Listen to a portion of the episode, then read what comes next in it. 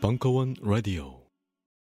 안녕하세요. 용산에서 가장 믿음 가는 조립 PC 전문 업체 컴스테이션의 이경식입니다.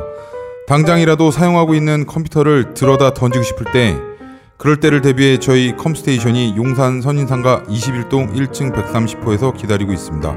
IT 강국에 걸맞게 믿을만한 조립 PC 컴스테이션이 신뢰를 바탕으로 그 기회를 제공해드리겠습니다. 궁금하신 점은 문의 주십시오. 011-892-5568번입니다. 우주 최강의 만족스러운 서비스를 제공해드리는 저희 컴스테이션이 늘 기다리고 있겠습니다. 딴지스에게 F1 같은 존재, 컴스테이션은 조용한 형제들과 함께합니다.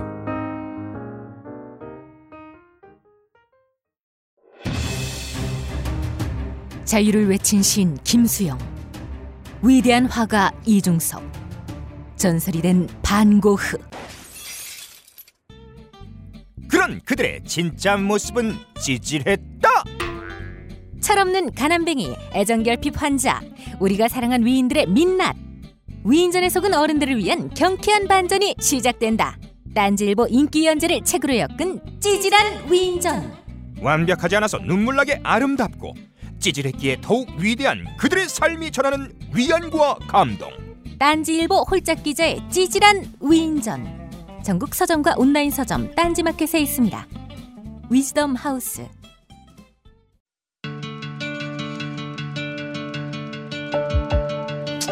여러분들 좀 더 즐겁게, 남은 여러분들의 인생 동안 단 몇 초라도 더 즐거움을, 기쁨을 가질 수 있는데 조금이라도 도움이 되었으면 합니다.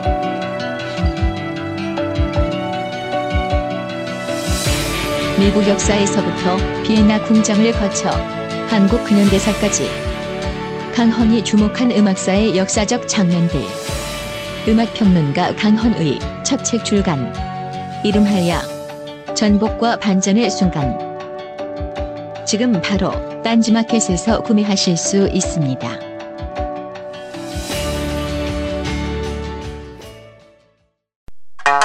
강신주, 이상용의 30금 시네마 3강 감각의 제국 3부 6월 29일 강연. 제가 먼저 할게요. 강신주 박사님은 사람 사귈 때 기준이 있나요? 어떻게 인간관계를 맺으시고 이 사람이 내 사람이다 혹은 이렇게 판단하는, 그냥 한 번에 끝나요. 한 번에 끝나요. 그냥 그거 100% 맞아요.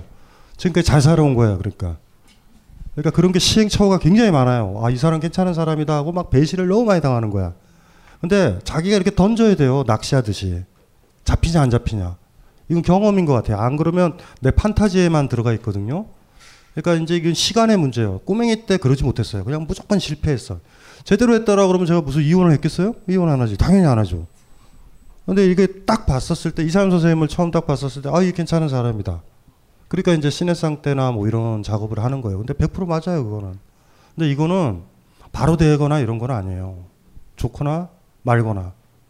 그러니까, 아니, 나쁘더라도 막 우리의 문제는 이거죠. 이 사람 좋은 사람일 거야. 좋아야만 해. 뭐 이런 관계에 안 들어가는 게 굉장히 필요한 거예요. 그래서 이 기준의 문제는 아니고요. 기준은 굉장히 주관적이에요. 사적인 관계에 있어서는 100% 이 사람과 같이 있을 때 내가 좋아야 돼. 좋아야 돼요. 내가 더 좋아야 돼. 그러니까 이 느낌에, 자기 느낌에 좀 충실하면서 이제 만나는 거죠. 근데 이렇게 만나다 보면 좋다고 생각했는데 착시 효과일 수도 있잖아요. 시간이 지나면서 이거 좀 아니네? 이거 뭐지? 뭐 이런 느낌이 들 때 막 아프기도 하고 그렇죠.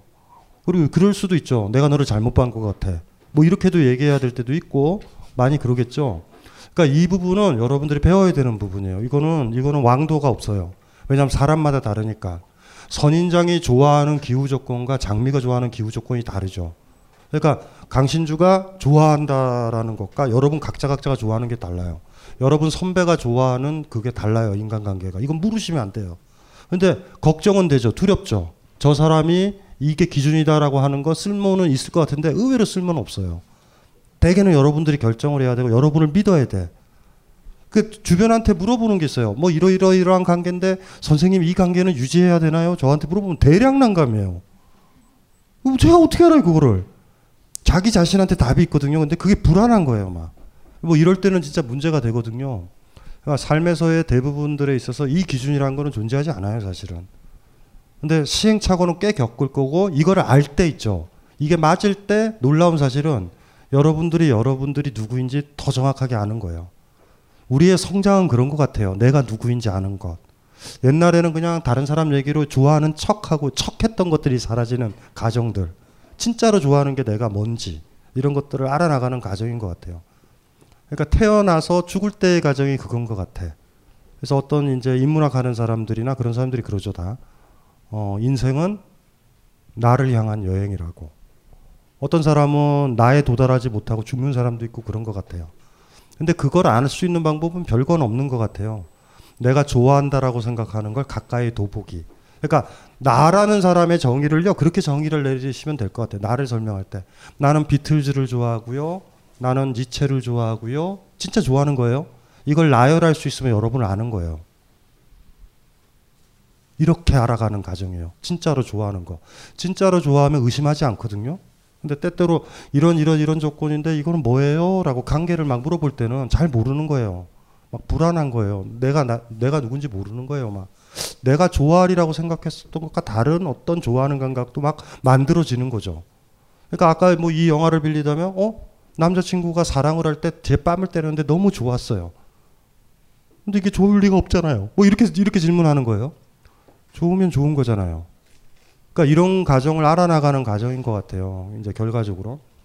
이제 그런 것들 속에 나이가 들면 들수록 가까이 살았으면 좋겠어요. 니체를 좋아하면 니체를 좀 읽는 사람으로 있었으면 좋겠고, 음악을 좋아하면 뭐 슈베르트를 좋아하면 슈베르트 듣는 사람으로 있었으면 좋겠고요. 개인 남들이 베토벤 좋다고 그래서 좋네 들어보니 이런 사람들이 이제 슬픈 삶이죠.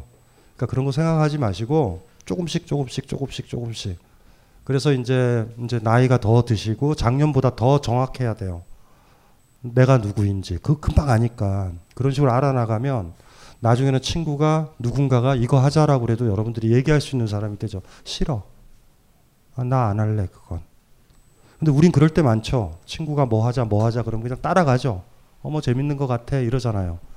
이렇게 안 살기. 뭐 이게 아마 삶의 한 방향일 것 같아요.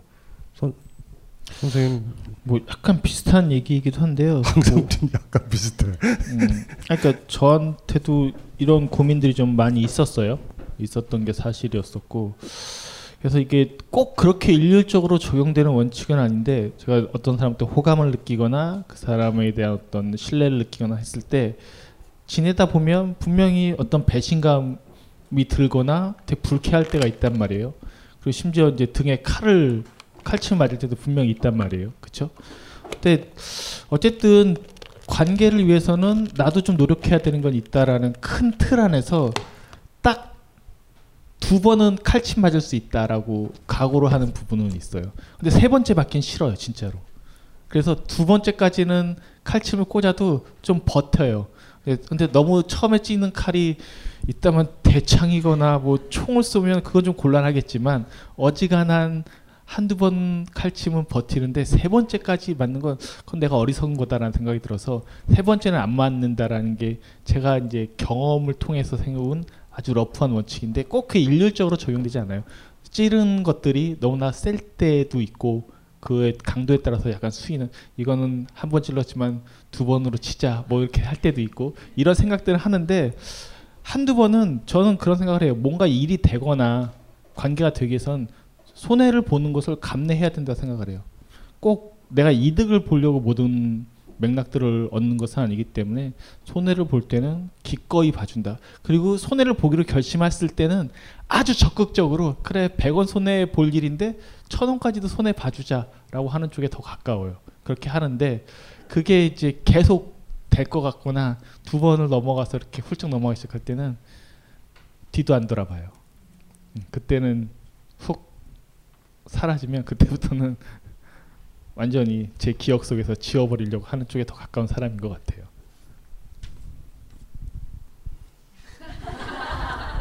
제가 아직 칼을 찌르진 않았어요.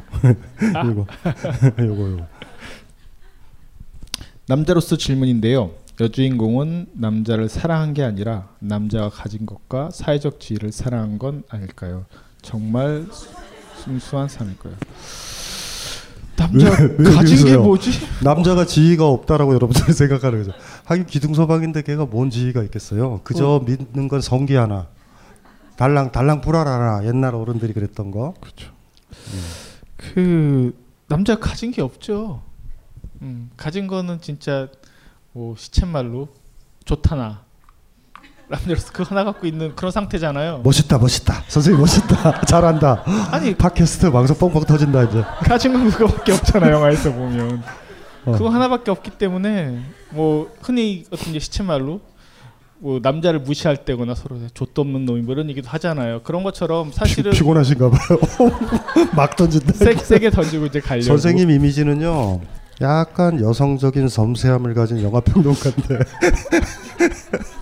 어쨌든 그런 인물이기 때문에 전 굳이 가진 게 있다고 생각하지는 않습니다. 가진 게 있는 인물은 아닌 것 같고요.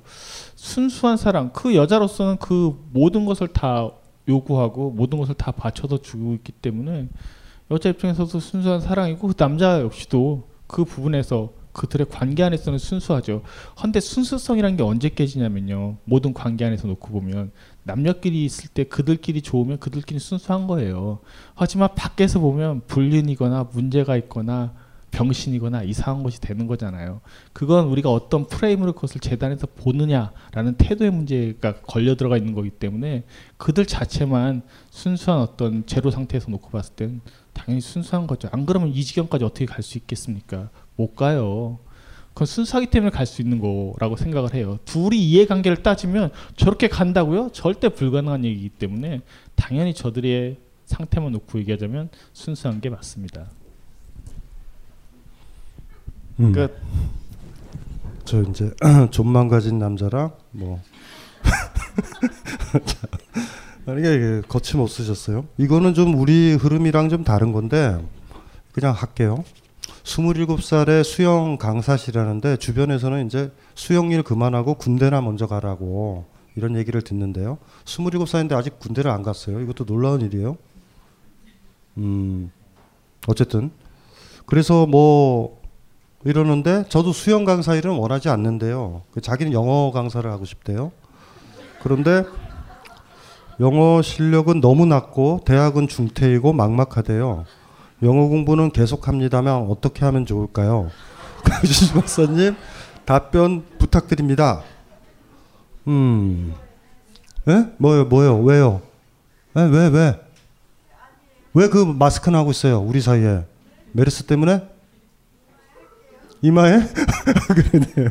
알았어요. 그러니까 이거는 이런 거예요. 그러니까 그 한 가지 제가 하나 이런 게 있어요. 그 영어 강사 일을 하고 싶다라는 거잖아요. 그러니까 이제 이게 문제는 뭐냐면 자기가 진짜로 이렇게 좋아서 진짜 이뻐하고 진짜 목숨을 걸 만한 일이면 그쪽으로 가 있어요, 대개가. 이건 별 고민이 없는 거예요. 그러니까 영어 강사가 안 돼 보셔서 영어 강사가 되고 싶으신 거예요, 정확하게. 제 생각엔 계속 수영을 하셨으면 좋겠어요. 수영은 잘하시는 거거든요. 그리고 군대를 해병대나 이런 데로 가시는 거야. 계속 물에서 하시는 거야. 차라리 그게 좀 편해요, 익숙한 게. 그러니까 대학 중퇴하시고 뭐 이런 여러 영어 공부를 한다라고 그러는데 그 영어 공부가 뭔지 모르겠어요.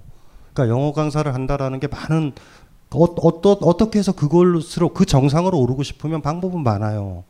그러니까 평범한 루트로도 갈 수도 있고요, 다른 루트로도 갈 수가 있고. 근데 지금 이분은 막연하게 영어 공부만 하시는 거잖아요. 그러니까 이게 진짜 그쪽에 도달하고 싶으신 건가, 아니면 도달하지 않는 무언가를 두면서 살고 계시는 거를 좀 생각을 해봐야 될 것 같아요. 그 영어 강사가 되신 다음에 또 다른 거 하시려고 그러실 수도 있어요. 그러니까 이런 문제죠. 그래서 만약에 되고 싶다라고 그러시면 방법이 있거든요. 시험 공부 아시죠? 시험 공부. 저는 자랑질 안 할게요. 어떤 무슨 시험, 자격 시험에서 떨어진 적 한 번도 없어요. 대학원 논문 쓸 때 박사과정도 시험을 보거든요. 일주일을 봐요, 일주일. 한 과목을 5시간을 봐요, 5시간을. 쓸 것도 없는데. 계속 앉아있을 때 계속 앉아있고 막 돌아다녀요. 산책도 하고 담배도 피고 중앙도서관에 가서 책도 넘겨봐. 그리고 다시 돌아오고 막 외우고 막 뭐 이런 시험을 봐요. 시험을 잘 보는 요령은 딱 하나예요. 출제자가 무슨 문제를 내는지 알아야 된다고. 근데 예전에 학창시절에 공부 못했던 친구들은 내신은 잘 나오는데 수능이나 모의고사에 안 나오는 애들이 있어요. 잘. 그런 아이들의 특징들은 문제를 어떻게 내는지 몰라요. 대개가. 그들이 채점하거든요. 똑같은 문제인 거예요. 자기가 영어 공부를 열심히 한다 영어 강사가 되는 게 아니에요. 영어 강사는 어떻게 되고 어떤 문제들 되고 어떤 과정을 되는지를 먼저 파악이 돼야 돼요. 그 사실은 시험 나는 열심히 하는데 점수가 안 나온다. 100% 그냥 종교 생활 하시는 거예요. 그냥 열심히. 그러니까 뭐든지 어떤 시험이든지 간에 몸으로 던져가서 어떤 시험을 장악하는 요령은 내가 문제를 내면 이런 문제를 내겠다가 거의 맞춰주면 다 맞아요. 문제 내는 사람 입장이죠. 문제 내는 사람. 그래서 막말로 수틀려가지고 베스트셀러를 만들기로 작정을 한다라고 그러면은 아주 잔혹하게 낼 수 있어야지 저자가 돼요. 그걸 거부를 해야 되는 거예요. 거부를. 옛날에 보니까 감정 수업이 한 30만 부 나갔단 말이에요. 출판사 제안이 얼마나 많이 나왔는데요. 주부를 위한 감정 수업, 청소년을 위한 감정 수업, 만화로 보는 감정 수업. 그 나오면 많이 나가겠죠. 무슨 말인지 알죠? 막 5만 자. 괜찮은데? 아, 이러면 안 돼요. 그 저는 야단을 쳐요. 그러니까 이게 문제는 뭐냐면 베스트셀러를 낼 수 있는 요령이 있는 사람이 저자가 돼야 된다고. 그 독자를 읽는 거예요. 어느 수준에 자기가 통제를 해야 되는 거예요. 그거를. 이거는 굉장히 소중한 거예요. 시험도 마찬가지인 것 같아요. 영어 강사라고 하지만 영어 공부를 열심히 하고 있지만 막연하다? 저는 잘 모르겠어요. 영어 강사라는 게 스스로 영어 잘한다고 해서 되나요? 누군가 타이틀을 주는 거잖아요. 그럼 그 타이틀을 주는 사람이 어떤 조건을 갖췄어야지 주는가를 알아야 되죠. 그건 영어 실력과 무관하다고요. 의외로. 매 시험마다 그래요. 그저 막연하게 시험 보고 합격한 사람에 대한 판타지만 있죠. 열심히 공부해요. 그냥. 아무 의미도 없어요. 그런 친구들 너무 많아. 지금도 그 친구들은 결혼해서 뭔가 열심히 해. 다 필요 없죠. 정성을 다 기울이면 뭐예요. 부인이 원하는 건 반지였는데.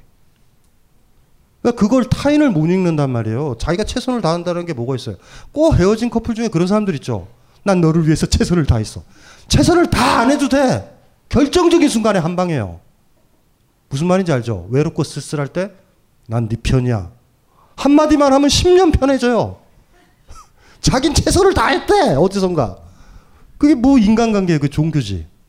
그러니까 인간관계를 잘 맺는다라는 건 그런 거예요. 결정적 한 방. 필요할 때. 그 사람도 힘 넘치는데 굳이 그 짐을 들어주겠다고. 최선을 다한다고 혼자서. 가만히 있다가 그 사람이 무거울 때 그걸 들어줘야 된다고요. 그럴 때 있잖아요. 무슨 말인지 아시겠죠? 그러니까 시험도 똑같은 것 같아요. 그러니까 이거를 너무 내면에 말려지셔서 그래요. 이런 분들은. 한번 좀 열어놓고 이런 거예요. 아주 쿨하게 생각하면 돼요. 니들이 나 영어 강사 만들고 나를 취업시킬 거지. 니들은 어느 조건에 뽑는 것 같다? 그럼 그거에 대해서 준비를 해야 돼요. 물론 개인적인 기초적인 영어 준비나 이런 것들은 해야 돼요. 굉장히 효율적으로 되죠. 그 생각을 가지고 있으면은 여러분들이 좀 편해져요. 우리 저 고등학교 때도 뭐냐면 성문종합 영어를 다 달달달달 외운 애가 있다. 근데 실질적으로 모의고사 보면 영어를 다 못 맞춘다. 왜 그럴 것 같아요? 그 문제가 안 나와요.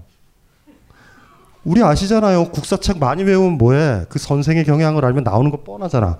그거를 그 전날 이건 뭔 파리가 끼냐. 예, 그 전날 그거 집중해야 되는 거 알죠. 시험 때 요령 아시잖아요. 2, 3일 전에는 나올 문제들에 대해서 집중해서 거기를 선택적으로 미리 외워둬야 된다고. 전 과목을 다 공부하고 있다? 내일 바로 시험 본다? 안 돼요. 조선시대 때 과거 시험에 실패한 경우가 되게 뭐냐면 지방 사람들이었어요. 경상도나 이런데. 서울 지역은 자기 아들한테 다 얘기해요. 이번에 특별 과거 시험이 있다. 그러면 얘네들은 준비하잖아. 근데 방이 간다고 경상도로 과거 시험 본다고. 너무 많이 공부했어. 사서상경 다 외웠어. 뭔지 알죠? 시험에 대비해서 준비를 해야 되잖아요. 지금. 거기다 빨리 출발을 해야 돼. 경상도서부터 걸어와야 되니까. 그러면은 또 걸어온다? 호랑이 나오죠. 호랑이보다 더 무서운 기생집을 통과해야 돼. 만신창이가 돼. 만신창이가. 그런데 이쪽 서울 지역은 어때요? 정보를 미리 알잖아. 그래서 원래 정기시험을 계속 봤어야 됐어요. 조선조에. 근데 조선 초기서부터는 어떻게 되냐면 이 4대부 애들이 그걸 정확하게 알잖아요. 비정기시험이 더 많아요. 과거가. 3년마다 준비하고 바로 작년에 혹 봐버리면 또 없어져. 정기시험을 잘 본다라는 건 그런 거예요. 그 준비를 할 수 있다라는 거잖아. 언제 되느냐 이런 것들.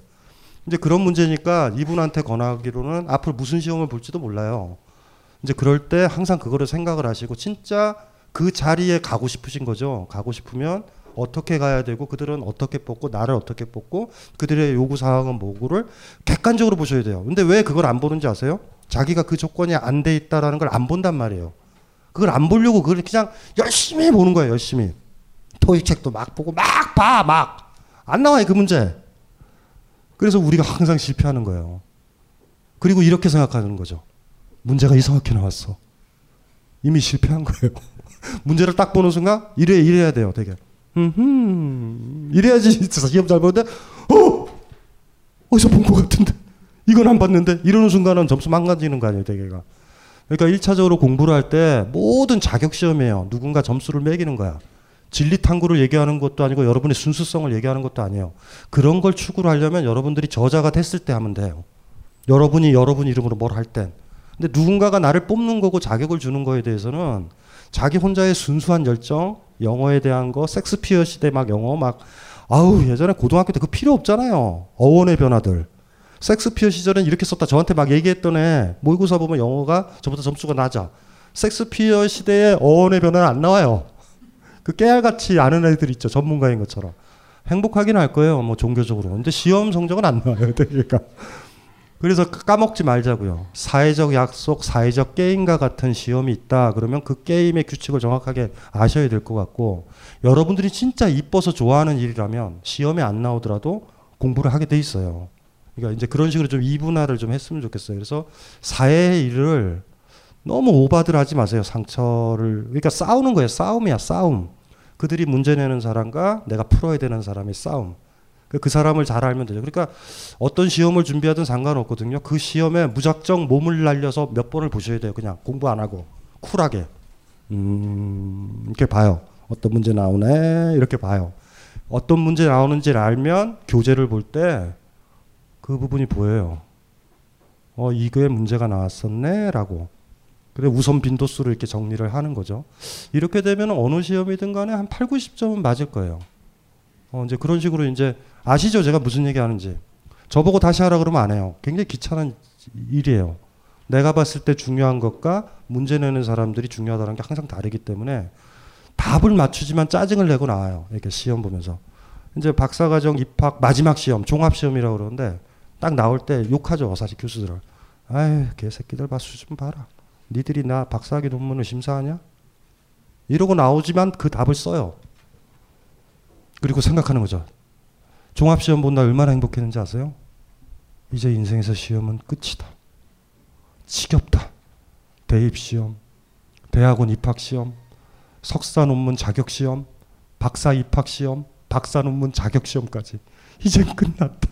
그래서 어떤 사람이 제안했어요. 신주야, 포스트닥 하지 않을래? 아유, 싫어요.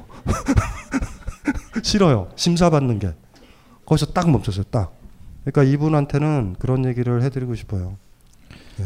근데 뭐 이 질문에 조선시대 과거제도의 폐해까지만 너무 멀리 갔고요. 이 질문은 이거였었잖아요. 뭐 수영 강사가 싫다, 원하는 일이 아니다. 헌데 영어 강사를 하고 싶은데 영어 실력은 너무 낮고 대학은 중퇴이고 막막하다. 어떻게 하면 좋을까?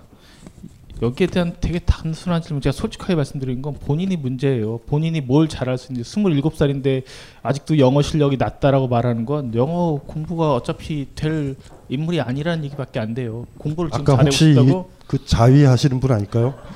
그것까지 잘 모르겠고. 그렇기 때문에 본인을 좀 정확하게 보는 게 전 오히려 중요한 답변일 것 같아요. 뭐 지금 시험 경향, 뭐 제도 이거 맞추는 거 다 소용없는 얘기고요. 제가 보기엔 본인을 좀 똑바로 좀 봤으면 좋겠어요. 솔직히 말씀드리면. 그리고 지금 27인데 영어 실력이 너무 낮다라고 스스로 말씀하실 정도가 되면 어차피 그 길은 아니라고 전 보여지고 수영 강사가 정말로 잘한다, 혹 좋아하진 좀 않을 수는 있죠. 하지만 그 안에서 찾는 게 더 맞는 상황인 것 같아요. 그리고 군대도 아직 안 가셨다고 하셨잖아요. 군대도 빨리 다녀오시고요. 하는 게 맞지. 그리고 참 군대도 일종의 단절의 경험이기 때문에 그곳에서 또 어떤 재능을 찾으실 수도 있어요. 뭐 재능이야 뭐 수영이죠 뭐. 그러니까 해병대 UDT 이런 거 수중 폭파가. UDT로 말투 바꾸라고? 그런 거 아니죠. 군대가 재능이 있을 수도 있기 때문에 여러 가지 것들 지금 해야 될 것들을 빨리빨리 처리하시고 나면 오히려 더 명확하게 길이 보이실 거예요. 그러니까 우리가 이제 인생에 살다 보면은 사회에서 어떤 가지수들을 우리한테 던져요. 영어 강사니 뭐니. 근데 진짜로 훌륭한 사람은 그 선택지에서 뭘 고르지 않아요. 죄송합니다. 녹음 장비 오류로 인해 17분간 음질이 고르지 못합니다. 청취자분들의 양해 부탁드립니다. 그러니까 선택지를 선택했을 때 자유로운 건 아니에요. 내가 그걸 만든 적이 없으니까. 그러니까 어떤 종류의 사람이 잘 산다라고 하면 자기 삶을 만들어요, 그냥. 이건 참 힘들어요. 사실 의외로. 어쨌든지 간에 그런 거예요. 영어 강사니 수영 강사니 있는 거잖아요, 다. 있는 것 중에 하나를 선택한다는 건 남한테 인정받는다는 거예요, 사실. 수영 강사를 하시면서 졸라게 힘들었을 거예요. 그리고 아줌마가 막 수영복도 만지고 막 영어 강사를 안 만지고 막 이러고 뭐 어쨌든 뭐 그런 것들이 있겠죠. 그러니까 인생을 정할 때 선택을 할 때 선택지 중에서 하나를 고르는 건 자유는 아니에요. 왜냐하면 지금 우리가 선택하는 선택지들과 20년 전은 다르죠. 그렇게 한 특정 시대에서 살려고 인정받으려고 우리가 사는 거예요, 우리가. 근데 사실은 진짜 심각한 문제는 그런 거죠. 내가 100년 전에 태어나고 100년 뒤에 태어나도 해야 될 게 무엇인가. 이거를 아는 거는 만만치는 않은 거예요. 다 욕할지도 몰라요, 사람들이. 왜 그따구 짓을 해? 이런 거를 이제 찾아나가는 게 궁극적으로 제일 좋은 삶이죠. 그전에는 아마 이제 선택지들, 어떤 게 하는 게 더 좋을까, 뭐 이렇게 남들한테 인정받을까, 존경받을까 이런 거인 것 같고요. 또 이제 이거, 그 뒤쪽까지도 있어요. 그 자유라고 하는데. 긴데. 저는 자유행위 후에는 여러 감정이 들어요. 순수하게 진리, 영원한 것들을 나 자신을 탐구하고 싶은 감정이 많이 듭니다. 그리고 그러한 탐구 감정이 욕구가 자유행위를 향한 욕구 때문에 방해를 받는 불쾌감이 있습니다. 약간 한글의 문제가 있으신데? 순수한 나, 영원함, 그런 인생의 가치들을 탐구하려 하니 자유행위 욕구 때문에 차단됩니다. 자유행위적 욕구의 게이지가 점점 차오르면 원래 탐구하려던 목표, 그리고 의식이 잘 생각나지 않고 이런 몸이 원망스럽습니다. 그게 나인데 두 가지 상반된 욕망 의지가 충돌하고 몸을 이기지 못하는 내가 도대체 뭔지. 근데 아까 답변 드렸던 거하고 크게 다르지 않은 범주인 것 같아요. 자기 어떤 죄의식 혹은 순수성에 대한 추구에 대한 반작용으로서의 어떤 불쾌감. 아까 드렸던 답변에 사실 지금 계신지 모르겠는데 동일하게 답변 드릴 수밖에 없는 건 것 같고요. 일단은 그거가 불쾌하거나 뭔가 문제가 있다라고 느끼시는 거야말로 계속 얘기하지만 일종의 자기 기만의 감정일 확률이 더 높거든요. 그렇게 교육받던 그렇게 의식을 방향을 화살표를 그쪽에다 던져놨기 때문에 다른 것들 이게 좋은 걸 수도 있고 뭐 적당히 내가 나의 몸을 컨트롤할 수 있는 자기의 배려일 수 있다고 푸코가 했던 말이겠는데 그리스 시대의 어떤 문화를 빌어서 자기의 배려일 수도 있거든요. 자기를 자기가 스스로 배려하는 방식, 자기 쾌락을 자기가 적당히 조절하는 방식일 수도 있는데 그런 개념들을 많이 또 다르게 이해하신다면 다르게 생각하시는 여지가 충분히 있고 굳이 아까 루소 얘기를 했던 것처럼 죄의식을 느끼실 필요가 없는 일이에요. 다만 아까 이제 답변 드렸던 것 중에 두 가지 하나 그러다가 몸이 상하는 문제라면 신체가 훼손되는 문제라면 이건 좀 문제가 있을 수 있고 두 번째 자의식이 너무 낮거나 아까 얘기했던 것처럼 뭐 취직 문제라든가 이런 자존감들이 낮기 때문에 이런 것들에 몰두하는 경향들이라면 그냥 약간 정신적으로 문제가 생길 수 있는 것들이기 때문에 그런 부분에서는 경계를 하실 필요가 있지만 그게 아니라면 이 이분법적 상태는 뭐 기본적으로는 아까 17세 소년 얘기를 했던 것처럼 17세적 감정의 태도라고 보여줘요. 네. 그러니까 이런 거예요. 타인의 인정을 받으려고 하는 욕구가 있고요. 타인의 인정을 받으려면 내 욕구 정도야 죽여야 되는 경우가 많아요. 그러니까 이런 거죠. 너무 싫어요. 이 모임이 싫어. 그럼 싫어! 이래버리면 되는데 사람들이 왜 이기적이야? 막 이러잖아요. 자유도 똑같은 거예요. 자유에서 쾌감을 느끼면은 오케이 하시면 돼요. 근데 남들은 손가락질 할 거라고. 왜냐면 정상적으로 인마 성비를 너 혼자서 쓰냐 이 새끼야? 여자랑 같이 해야지? 아주 상식적인 생각이고 이상해 보이는 거예요 사실. 영원성을 뭘 얘기하는지는 모르겠어요. 우리가 갈등하는 건 이런 거예요. 남에게 인정받으려는 욕구를 어떻게 뿌리칠 수 있을 것인가.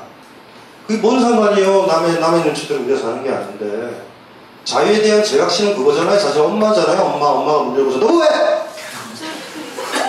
이런 거 하냐? 들키면 안 될 것 같고 뭔가 이상한 것 같고 소리 질러서 놀란 거. 그러니까 이런 것들을 가지고 계시면 안 돼요. 그러니까 자기가 너무 즐거운데 즐겁다라고 얘기를 해야지. 홍길동도 아니고 아버지를 하지 못하고 이거 말이 되냐고요. 그러니까 이걸 잘 보셔야 돼요. 우리의 당당함은 타인의 인정과 존경과 평가에서 자유로워져야지 와요. 근데 자유에 대한 우리의 저주는 뭘까? 뭐예요? 진짜 아까 이제 이상현 선생님이 얘기했던 것처럼 너무 자유로워가지고 전기가 다 까져버렸어. 이거는 좀 문제가 있는 거예요. 그렇게까지는 안 해요, 또 사람들은. 절대 안 해요. 그래서 쾌감이 들렸어. 좋아! 좋다! 이렇게까지 공개적으로 떠들고 다니지는 말아요. 뭐라고 그러니까 사람들이. 다 자유를 해요. 하고 있단 말이에요. 얘기 안 해도 되는 거예요. 내가 좋으니까. 난 좋아! 뭐 하는 거 다녀? 그럼 좋은 거지. 난 싫어요! 이건 또 무상해 보여요? 목사를 좋아한다. 자유를 하면서 영원성이 해소되는 것 같아요. 죄를 사하노라. 뭐 이런 거 듣고 싶은 거예요? 뭐라는 거예요? 뭐 아니면 그 다빈치 코드처럼 뭐 채찍 막 때리면서 자유하고 채찍 때리고 자유하고 채찍 때리고 뭐 이렇게 살 건 또 아니고. 타인의 시선이에요. 타인의 시선. 타인의 인정을 받으려고 그러는 이 욕망을 가진 사람들은 자기 욕망에 충실하지 못해요. 100%. 성관계를 가져도 마찬가지죠. 이 남편이 이 아내가 어찌 나를 생각할까로 제스처를 취하고 지는 소리를 낸다. 웃기는 거잖아. 어? 제 지검서 애로 배우예요? 솔직해야 되잖아. 오늘은 아니다. 야, 그만해 임마. 이럴 수 있어야 된단 말이에요. 그 정직함이 관계에 가장 소중한 거예요. 왜요? 알잖아요. 내가 나를 아는데 그거를 내가 긍정을 못해주면 이 지구상 누구도 내 마음을 몰라요. 여러분들을 지킬 수 있는 건 여러분들이에요. 뭔 상관이야. 난 행복한데. 자유를 했을 때 그 순간의 시간이 나한테 행복한 시간인 거예요. 근데 갑자기 영원성이라는 무슨 소리? 갑자기 어머니가 출연했나요? 머릿속에서? 주변 사람들이 출연했나요? 아니면 비루해 보이나요? 여자랑 자는 것보다 자기가 더 좋을 수도 있는 거예요. 사실은. 그럼 그럴 수도 있잖아요. 그거에 충실하자고요. 일단은 그거 충실하고요. 가자고요. 근데 인간의 모든 행위들은 오래가지 않아요. 의외로. 아시잖아요. 자기가 싫을 때가 와요. 반면 자기하면 안 돼. 그래도 좋아. 이 상태로 계속 지금 질문한 것처럼 피드백 되면 꽤 오래가요. 이거. 꽤 오래가요. 의외로. 자기가 사랑하고 자기가 떠나야 된단 말이에요. 다. 그 과정을 지나는 거죠. 그러니까 어쨌든지 간에 부모님들이 해야 될 거 절대 아이의 방에 문을 열면 안 돼요. 이건 굉장히 소중하죠. 그리고 아이 문을 열어서 아이가 자유의 행위를 하고 있다 그랬을 때 어머니가 한마디만 해주면 돼요. 좋아하는데? 라고! 어머! 하면서 나는 보지 못하였다라든가 이상한 얼굴표정 짓는다든가 이게 아이의 내면에 남는 거예요. 그럼 우리가 이제 아까 이상현 선생님도 얘기를 했지만 금지된 걸 욕망하라고요. 우리 저기 쾌락이 우리 인간의 쾌락이 특징이 있잖아요. 하지 말라는 걸 하고 싶어. 들여다보지 마시오 하는 들여다보고 수영장 가서는 그닥 여자의 가슴을 보지 않지만 옷을 다 입고 있으면 굴곡을 헤아릴 수 있단 말이에요. 나체촌에는 성범죄가 일어나지 않아요. 인간의 묘한 금지를 이기겠다라는 뭐 그런 것들이 있어요. 인간한테는. 이제 그런 거니까 이분은 스스로 메커니즘을 만든 거야. 재채가 또 하자. 재채가 또 하자. 그래서 다람쥐 쳇바퀴 계속 또 그런 걸 수도 있겠는데 진짜. 잘 얘기하시는 식으로. 왜 그러세요 갑자기? 얘기하다는 것을 얘기하다고 했는데 아이고 알았던 짓을 왜 그러세요? 이거 하세요. 이 양반이 이런 사람이 아닌데? 아니요. 그게 일종의 그걸 계속 하기 위한 어떤 금기와 쾌락을 본인이 서로 교차로 왔다 갔다 하는 방식일 수 있다는 생각이 저도 말씀드렸어요. 바바리맨의 메커니즘 아시죠? 바바리맨의 메커니즘. 여학생들의 개성을 좋아해요. 바바리맨이 딱 나오면 모든 여학생들이 그랬습니다. 바바리는 사라져라. 무시해주면 바로 사라질걸. 바바리는과 여고생들의 공모관계가 있습니다. 유학교 공모관계. 얘기하죠? 오늘 얘기해요. 한 시간 다 배웠는데 혹시 얘기해주는 거지? 알겠습니다. 다음 질문. 이제 두 장 남았어요. 10여년 전에 이 영화를 처음 봤을 때의 느낌은 단순히 충격적, 선정적, 변태적인 영화였습니다. 10년이 지난 후 오늘 다시 본 감각의 제국은 슬프고 느끼는 제가 놀란 만큼 애절했습니다. 다른 질문에서 언급된 허무한 육체적 탐닉이라는 것이 더 이상은 제 눈에 보이지 않았고 처절하고 애처롭고 사랑을 갈구한 점점점 이룰 수 없는 사랑을 갈구한 점점점 불쌍한 여인의 모습이 보였습니다. 오히려 이것이 진정한 본질적인 사랑이 아닐까 하는 생각마저 들었습니다. 제가 여기까지 좋은데 맨 마지막 질문 이상해. 제가 이상하게 생각하는 걸까요? 이게 자기 감정의 논리예요. 그냥 그 감정에 솔직하시면 돼요. 그렇게 될 수 있죠. 10년 전에는 그렇게 봤지만 10년 후에 어떤 다른 작품, 소설을 읽던 영화를 보도 이제는 다른 관점에서 보이는 건 너무나 지극히 자연스럽고 정상적인 변화예요. 이상한 게 아니에요. 근데 문제는 우리가 그런 감정이 들었을 때 왜 남들이 다 변태적이 이상하고 되게 센 영화라고 얘기합니다. 이제 슬프고 애잔한 느낌이 든다. 혹시 제가 변태가 된 게 아닐까요? 자기 검열이 들어가는 순간에 사실은 이제 아직까지는 자기 감정에 솔직하지 못한 거죠. 근데 사실 인간이 그렇게 해요. 그렇게 하기 때문에 뭐 질문을 주신 것 자체가 용기가 있다라고 말씀드릴 수 있을 것 같은데 붙이면 이상한 건 아닙니다. 그렇게 드실 수 있고 저희도 뭐 강연하면서 이 영화에서 그런 얘기를 했지만 당연히 애잔한 부분도 있고 저것도 한 사랑의 모습이겠구나라는 것들을 충분히 용인하고 인정할 수 있는 부분들이 있어요. 그러니까 자기가 느꼈었던 것들은 느꼈었던 것들이고요. 여러분들이 지켜야 돼요. 그러니까 누구를 설득하실 정도가 된 평론가가 되신 거고요. 작가가 되신 거고요. 근데 우리가 해야 될 거 하나. 나는 말주변이 없어서 설득을 못 시키는데 내가 느낀 게 맞다. 이게 맞은 거예요. 그 다음에 여러분들이 조금 더 배우면 그거를 그 느낌을 남들한테 설명을 해낼 수도 있고 공감을 하게 해줄 수 있고. 그러니까 이상현 선생님이 영화평론가잖아요. 영화를 보죠. 이걸 느껴요. 그 느낌이 다른 평론가랑 다르면 글을 쓰시는 거예요. 글을. 당신들은 잘못 봤다. 사실 이게 거짓말이죠. 정확하게. 내가 문제 맞는데. 이렇게 하시는 작업을 하는 거예요. 평론이라는 게. 그러니까 이거를 처음부터 거부하시면 안 돼요.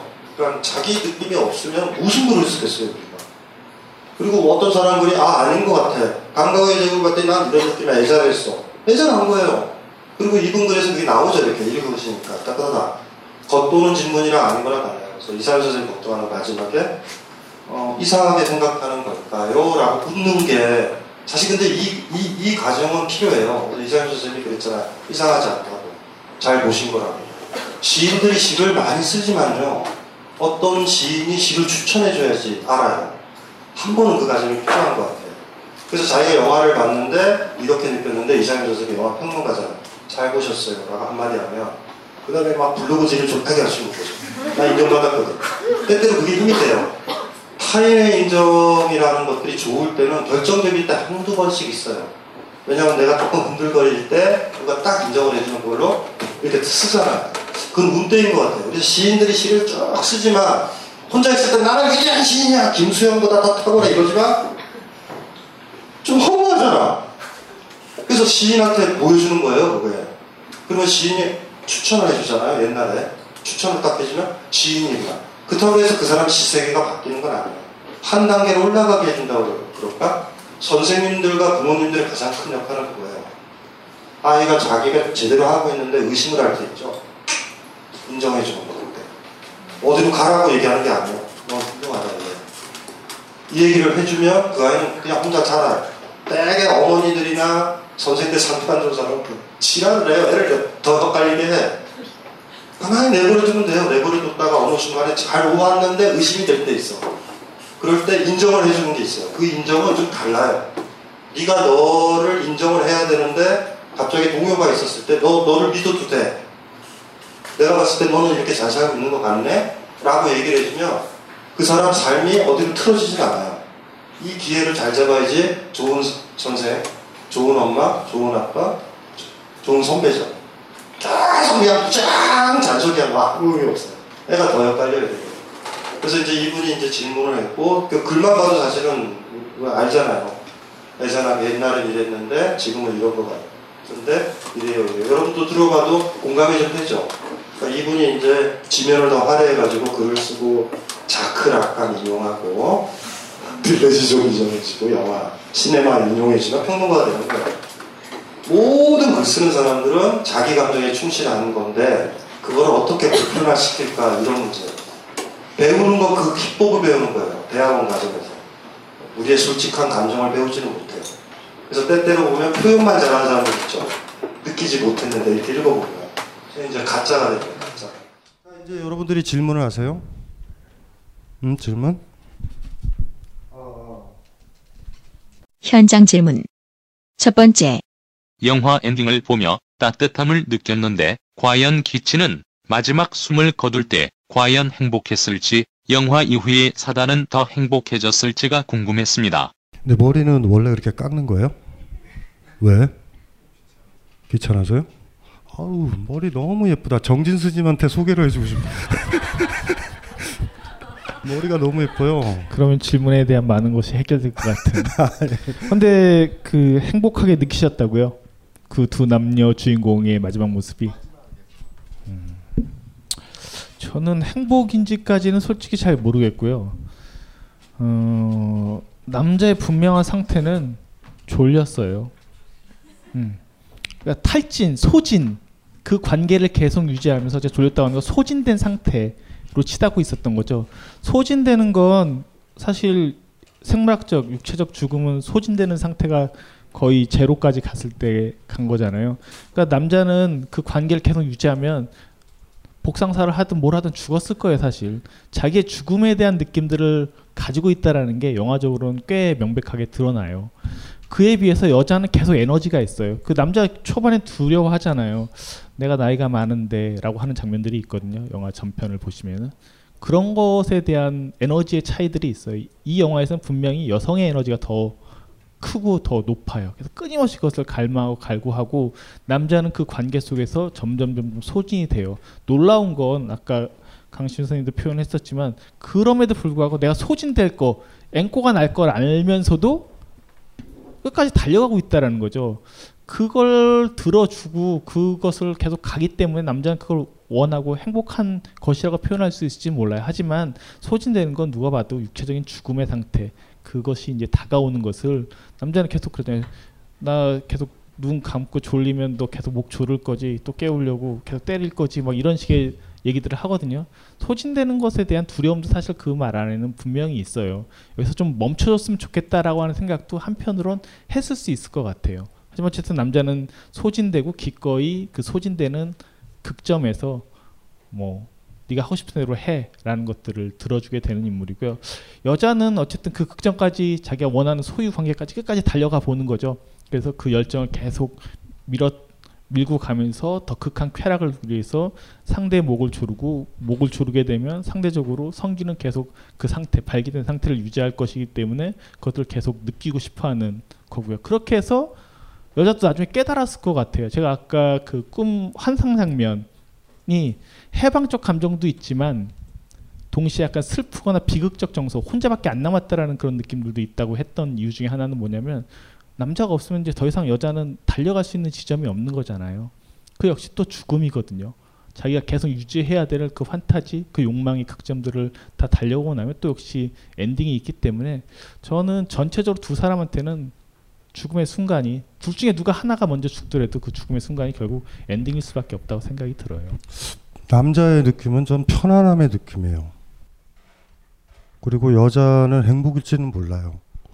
그리고 어떤 사람이 어떻게 행복할 때, 편안할 때라는 거에 하나의 욕망 같은 게 하나 있는데요. 사람이 자기가 죽을 때, 이 세상을 떠날 때 가장 자기를 아끼는 사람이 쳐다보는 걸 원하지 않을까나 그런 생각이 들어요. 그런 점에서 어떻게 본다라고 그러면 그 사다라는 여자가 더 크죠. 그 순간에 좀 엄마 같은 캐릭터가 있어요, 사실은. 그리고 어떻게 보면 그 성기 절단도 굉장히 그런 점에서 상징적으로 해석이 될 수 있죠. 씁쓸한 성기예요. 그러니까 아까 이상현 선생님도 얘기했지만 사다한테 더 이상 쾌락을 주지 않은 성기가 추억처럼 기억처럼 남아있는데 그것마저도 오래 갈까요? 썩어 없어지겠지? 그러니까 그런 어떤 보면 더 힘든 거를 많이 가지고 가는 게 사다인 것 같아. 그러니까 마지막 부분은 묘해요. 처음에는 막 이렇게 기치가 좀 어른 같고 나이 든 남자 같고 뭐 이런 느낌이었는데 시간이 지나서 마지막 엔딩 부분에 보면은 사다가 더 어른이 되어 있다라는 느낌이 있죠. 그리고 갑자기 옛날에 갈구했던 여자가 아닌 어떤 묘한 제스처 있죠. 그리고 가장 키치가 가장 원했었던 평안함들. 전쟁이 막 일어나고 막 군대 가는 거 보고 막 비분관계하고 아, 씨발 이게 뭐야. 그리고 아까도 언뜻 얘기했지만 사다가 젊고 키치가 나이가 있잖아요. 그럼 이 사람이 젊은 시절은 간 거예요. 젊은 시절에도 이 사회에 대해서 터프하게 못 살았던 남자야. 그러니까 기둥서방으로 어떻게 흘러 들어왔겠죠. 기력도 없고 마지막 불꽃 같은 것 같아요. 키치한테는 허무하지만 그런 느낌이니까 키치가 행복했냐라기보다 이렇게 되묻는 게 더 좋을까. 키치는 평안했느냐. 어떻게 보셨어요? 그 점에서 평안해 보이지 않았나요? 사랑하는 사람에게 마지막 순간까지 퍼주었다는 그런다 죽어간다는 평안함이 강 박사님의 예전 강의 중 70이 넘어서 유산 상속 때문에 결혼을 하신 분의 이야기가 떠올랐습니다. 마지막에 잔인한 장면에서 따뜻함을 느껴서 그것이 이율배반적으로 느껴졌습니다. 그렇게 느껴도 될 것 같아요. 근데 목소리가 너무 좋아요. 스님을 하시면 저기 또 질문 있으세요? 남자친구랑 하는데 질문을 하면 위험하지 않을까? 현장 질문. 두 번째. 영화 초반부의 기치와 사모님이 정사를 나누는 모습을 본 사다가 질투심을 느껴 사모님을 죽이는 상상을 하는데 그와 달리 후반부에서는 기치에게 다른 여자와 관계를 가지도록 시키고 종업원을 강간하라고 요구하기도 합니다. 그런 변화된 모습이 기치에 대한 사다의 사랑이 식었기 때문인지 아니면 본인보다 못난 사람들과의 관계만 요구하는 것인지 그 부분이 잘 이해되지 않았습니다. 무슨 말인지 잘 모르겠어요. 좀 정리를 좀 해봐요. 무슨 얘기인 줄 알겠어요. 예. 알겠어요? 예, 무슨 얘기인 줄 알겠고, 그러니까 아직 제가 보기엔 어려서 그 사랑의 감정에 대해서 정확하게 인지를 못한다고 저는 생각이 드는데 쉽게 설명드리면 이런 거예요. 사다는 기치를 정말 좋아했어요. 근데 지금 현실적인 가장 큰 방해 요소는 저 부인이에요. 왜? 저 부인이 내가 소유하고 싶은 그 남자의 자리를 차지하고 있으니까. 그래서 처음 보고 나서 처음에 본 건 언제 봤었냐면 자기를 건드렸던 그 여자 종업원과 같이 함께 훔쳐보는 게 첫 장면이에요. 그때 이제 확 일종의 첫눈에 반했다고 얘기해야 될까? 확 들어온 거죠. 그리고 나서 다음에 그 여주인을 만나러 갔을 때 그걸 보면서 그때 이제 비로소 이미 첫눈에 들었기 때문에 아, 저 자리는 저 여자 차지하고 있구나라면서 죽여버려야지라는 어떤 환타지를 칼을 품고 들게 되는 장면이 지나가요. 그리고 나서 이제 둘이 마차를 타고 떠나서 도망가잖아요. 도피를 했을 때 그때부터는 다른 사람들한테 뭐 해봐 뭐 이렇게 얘기하는 건 이미 자기가 소유한 그 위치를 차지한 거예요. 그때는. 그래서 기꺼이 내가 소유한 상태에서는 한번 해보지? 라고 하는 건 내 통제, 내 마리오네트처럼 내 컨트롤 아래에 있는 거기 때문에 질투의 감정이 아니에요. 더 큰 쾌락, 더 큰 자극을 선택하기 위한 그냥 하나의 유기적 도구일 뿐인 거예요. 그러면서 끊임없이 계속 경계하는 건 그때 뭡니까? 부인과 만나지 말라는 얘기는 안 해요. 하지만 부인을 만났을 때 다시 정사를 벌이면 너 죽여버린다. 그 자리를 차지하면 죽여버린다. 라는 식의 협박은 하는 거죠. 그 자리에 대한 집착이고 자기가 컨트롤할 때는 뭐 어떻게든 별로 개의치 않는단 말이에요. 수화피빙이랑 바람 피는 건 다른 거예요. 그러니까 감각을 내가 지배하는 여자가 극도로 올라가는 거죠. 그러니까 스와핑을 했다가 훅 그 남자를 사랑해버려. 이러면 게임은 달라요. 그러니까 자신 있을 때 스와핑을 하는 거예요.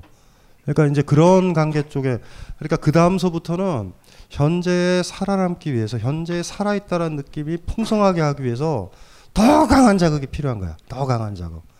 이상현 선생님이 얘기한 게 그거죠. 그러니까 나중에 저 남자친구가 자신이 있으면 그러니까 막 그 여자친구를 벗겨서 제 방에다 집어넣어 본다고. 그리고 그걸 보면서 좋을 거예요. 무슨 말인지 알아요? 할 수 있겠어요? 어?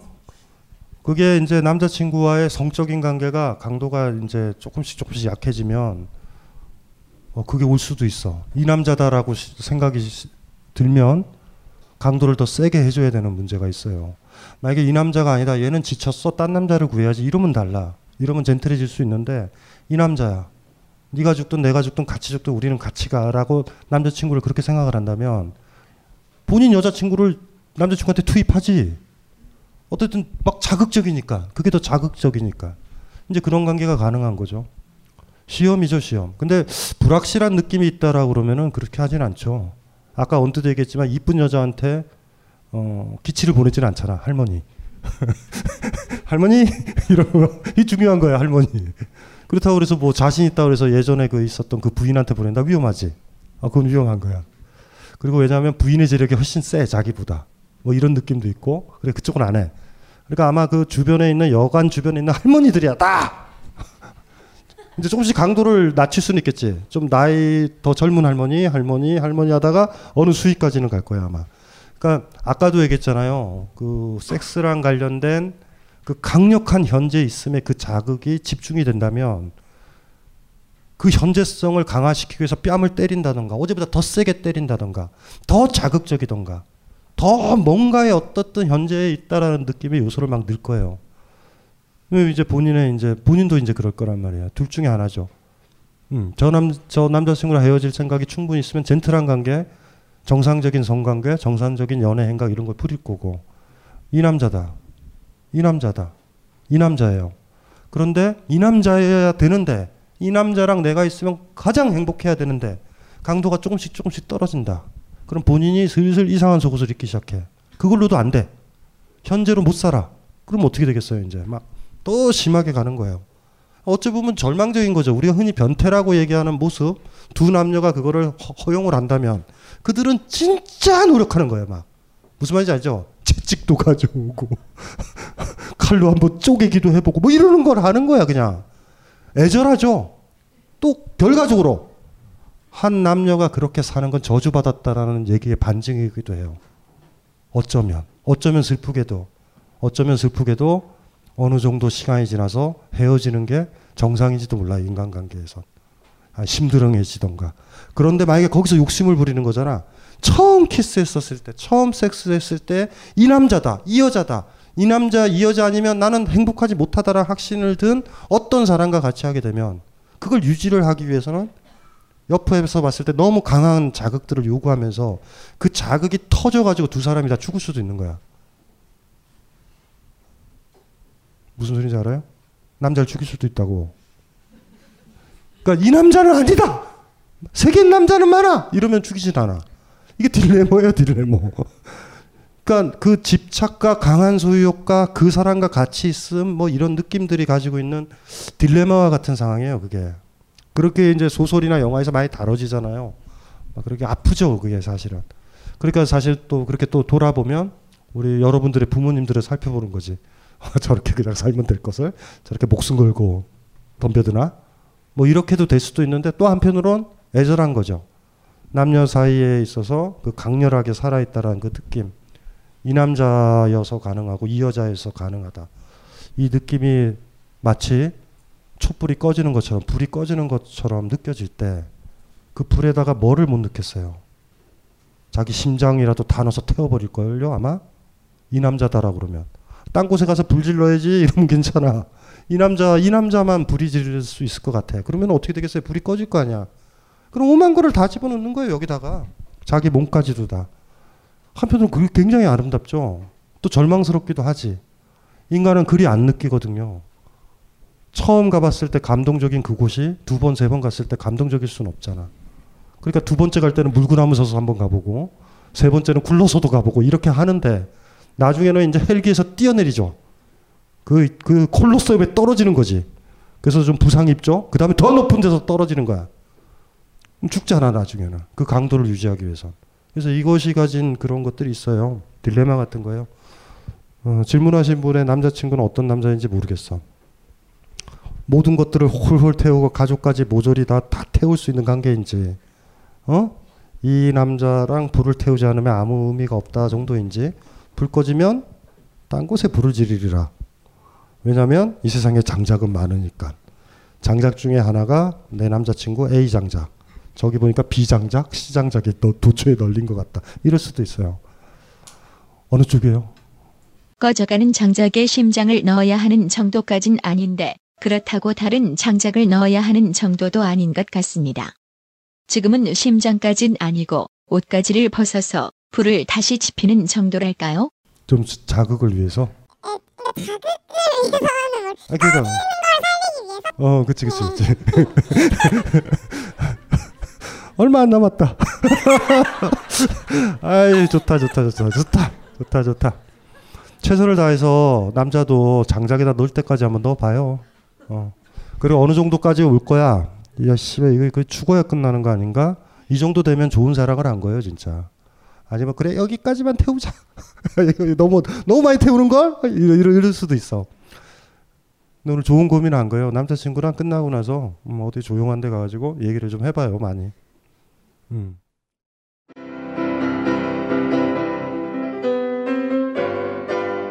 클래식은 너무 멀리 있거나 혹은 너무 가까이 있다.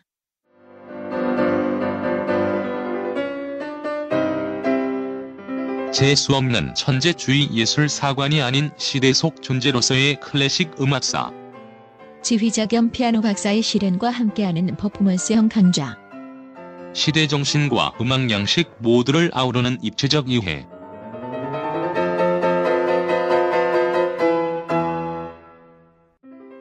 (2015) 벙커원 울트라 스페셜 클래식 끝판 48주 과정. 강헌, 송창진, 올드 클래식. 자세한 사항은 벙커원 홈페이지를 참조하세요. 각종 사회 비리에 처절한 똥침을 날려온 딴지일보가 마켓을 열었습니다. 기자들이 검증해 믿을 수 있는 상품들을 은하계 최저가로 판매하여 명랑한 소비 문화 창달에 이바지할 딴지 마켓. 이제 신뢰를 쇼핑하세요. 주소는 market.딴지.com. 우리는 생각했습니다. 신뢰는 가까운 곳에 있다고. 우리가 파는 것은 음료 몇 잔일지 모르지만 거기에 담겨있는 것이 정직함이라면 세상은 보다 건강해질 것입니다. 그래서 아낌없이 담았습니다. 평산네이처 아로니아 친. 지금 딴지마켓에서 구입하십시오.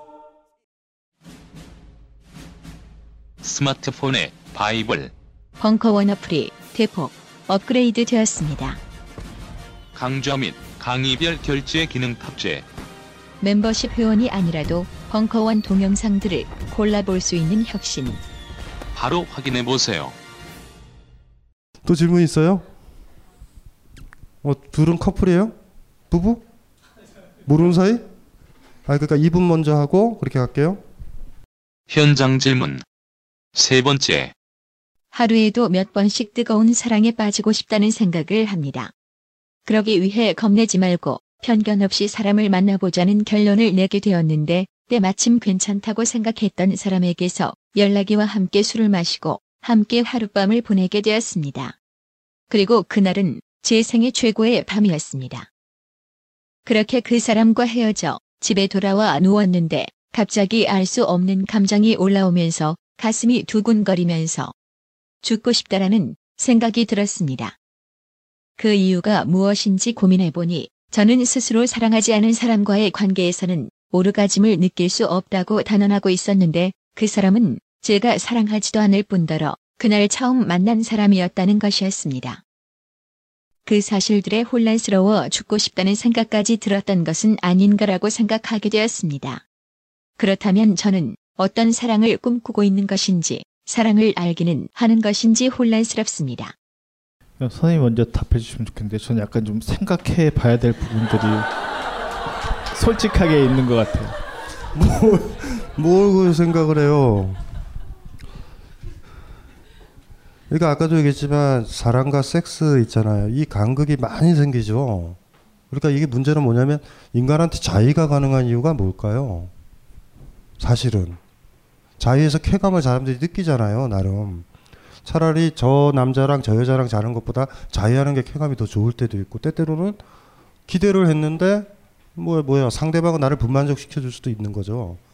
근데 이제 보는 거죠. 이제 그러니까 사랑하지 않는 남자인데 어떤 쾌감이 들었고 그 느낌들이 뭐 여러 가지 감정들을 지금 파급시켰고 내가 누구인지 뭐 이런 거 지금 생각을 하시는 거잖아요, 지금. 항상 그런 게 새로운 감정은 낯설어요. 내가 예측하지 못한 감정이 들었다라는 얘기는 자기를 불신할 수밖에 없어요. 그러니까 새로운 세계로 넘어가신 거예요. 그러니까 요단강을 건너버리신 거예요. 그럴 때 방법은 없어요. 본인이 느꼈던 걸 받아들이는 것밖에.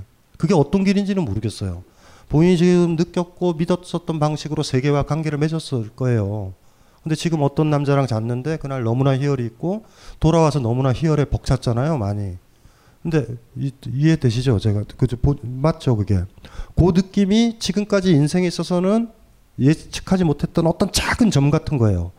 저는 출발점에 서 있다고 봐요. 다른 세계로 넘어간 사람들은 불안하죠.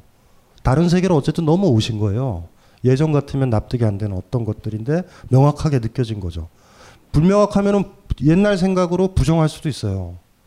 근데 지금까지 내 인생에서의 모든 데이터는 이 경험이 없었거든요. 그러니까 유일한 확신이 그거 아니야. 한 번 본 것을 내가 확신할 수 있느냐의 문제예요, 사실은. 한 번 느낀 거를. 모르죠. 그러니까 본인이 어떻게 하느냐 그 갈림길이에요. 어머, 이 세계에 왜 들어왔지? 왜냐하면 들어오신 지 얼마 안 되기 때문에 바로 옛날 세계로 돌아가도 돼요. 근데 만약에 그 세계로 출발을 하신다면 예전 세계는 다 버려질 것 같아. 본인이 명확하게 얘기했잖아요. 저는 이런 사람이다. 사랑을 해야지 섹스를 하고 섹스를 해서 희열이 느껴지는 이 패턴이었는데 지금은 내가 뭐 그 사람이랑도 모르고 어떤 느낌들 속에서 관계를 맺었더니 오르가즘을 느꼈다라는 거 아니에요. 지금 핵심은. 아닌가요? 다시 마이크를 대고 여기서부터 얘기를 하죠. 처음으로 쾌락을 느꼈다는 점은 반가웠습니다. 하지만 그 사람과의 관계에서 그런 감정을 느꼈다면 그 사람을 사랑할 수도 있게 되었으면 좋겠습니다. 본인은요, 어떤 남자, 어떤 인간을 만났다는 걸 왜 모르는지 모르겠어요. 뭘 확신을 얻으려고 그런지 모르겠어요. 그 사람의 손길, 그 사람이 만져줌이 다 애정이었을 텐데, 그 사람이 거칠게 자기 욕망을 내세운 게 아니었을 텐데, 그러니까 말로 돼야 되고 뭐 돼야 되고 더 많이 그 사람 역사를 알아야 되고 해서 안 다음에 사람들은 거짓말도 하고요. 과거가 잘 기억나지도 않아요. 저는 본인이 어떤 남자를 만났거든요. 그 남자의 모든 손동작과 모든 동작, 술을 마셨든 뭐를 했든 그 제스처들이 너무나 맞았었어요. 그 이상으로 뭘 알려고 그러는지 모르겠어요. 저는 알았거든요. 알아요, 지금. 많이. 자위행위는 아니에요. 자위행위로 생각하시면 안 돼요. 절대 그 문제는 아니야. 그 사람의 동작도 말이 없이 이루어졌고 둘이서 많은 얘기도 못 나눴고 내가 어떤 사람인지 누군지 기타 등등 어떻게 살아왔는지 얘기는 안 나눴지만 그 사이의 모든 동작들, 모든 미소들, 모든 손동작들 아니면 옷 벗기는 동작까지도 나한테 너무 맞았던 어떤 사람 알은 거예요. 이 사람 괜찮다라고. 그거는 뭐 주제적인 문제는 아니에요. 그러니까 남들한테 얘기하기는 힘들지. 너무 좋았다. 꽤 많은 시간이에요. 바로 그 남자를 만나자마자 치마를 걷어올리고 섹스를 하고 이런 문제가 아니잖아요. 충분히 알 수 있는 시간이에요. 그 정도면 제가 봤었을 때. 그런데 문제는 머릿속에서 그 감정이 두려우신 것 같아. 저는 알거든요. 그 사람을 사랑하면 두 번째 섹스를 하실 거고요. 그 사람을 사랑하면 세 번째 섹스를 하실 거예요.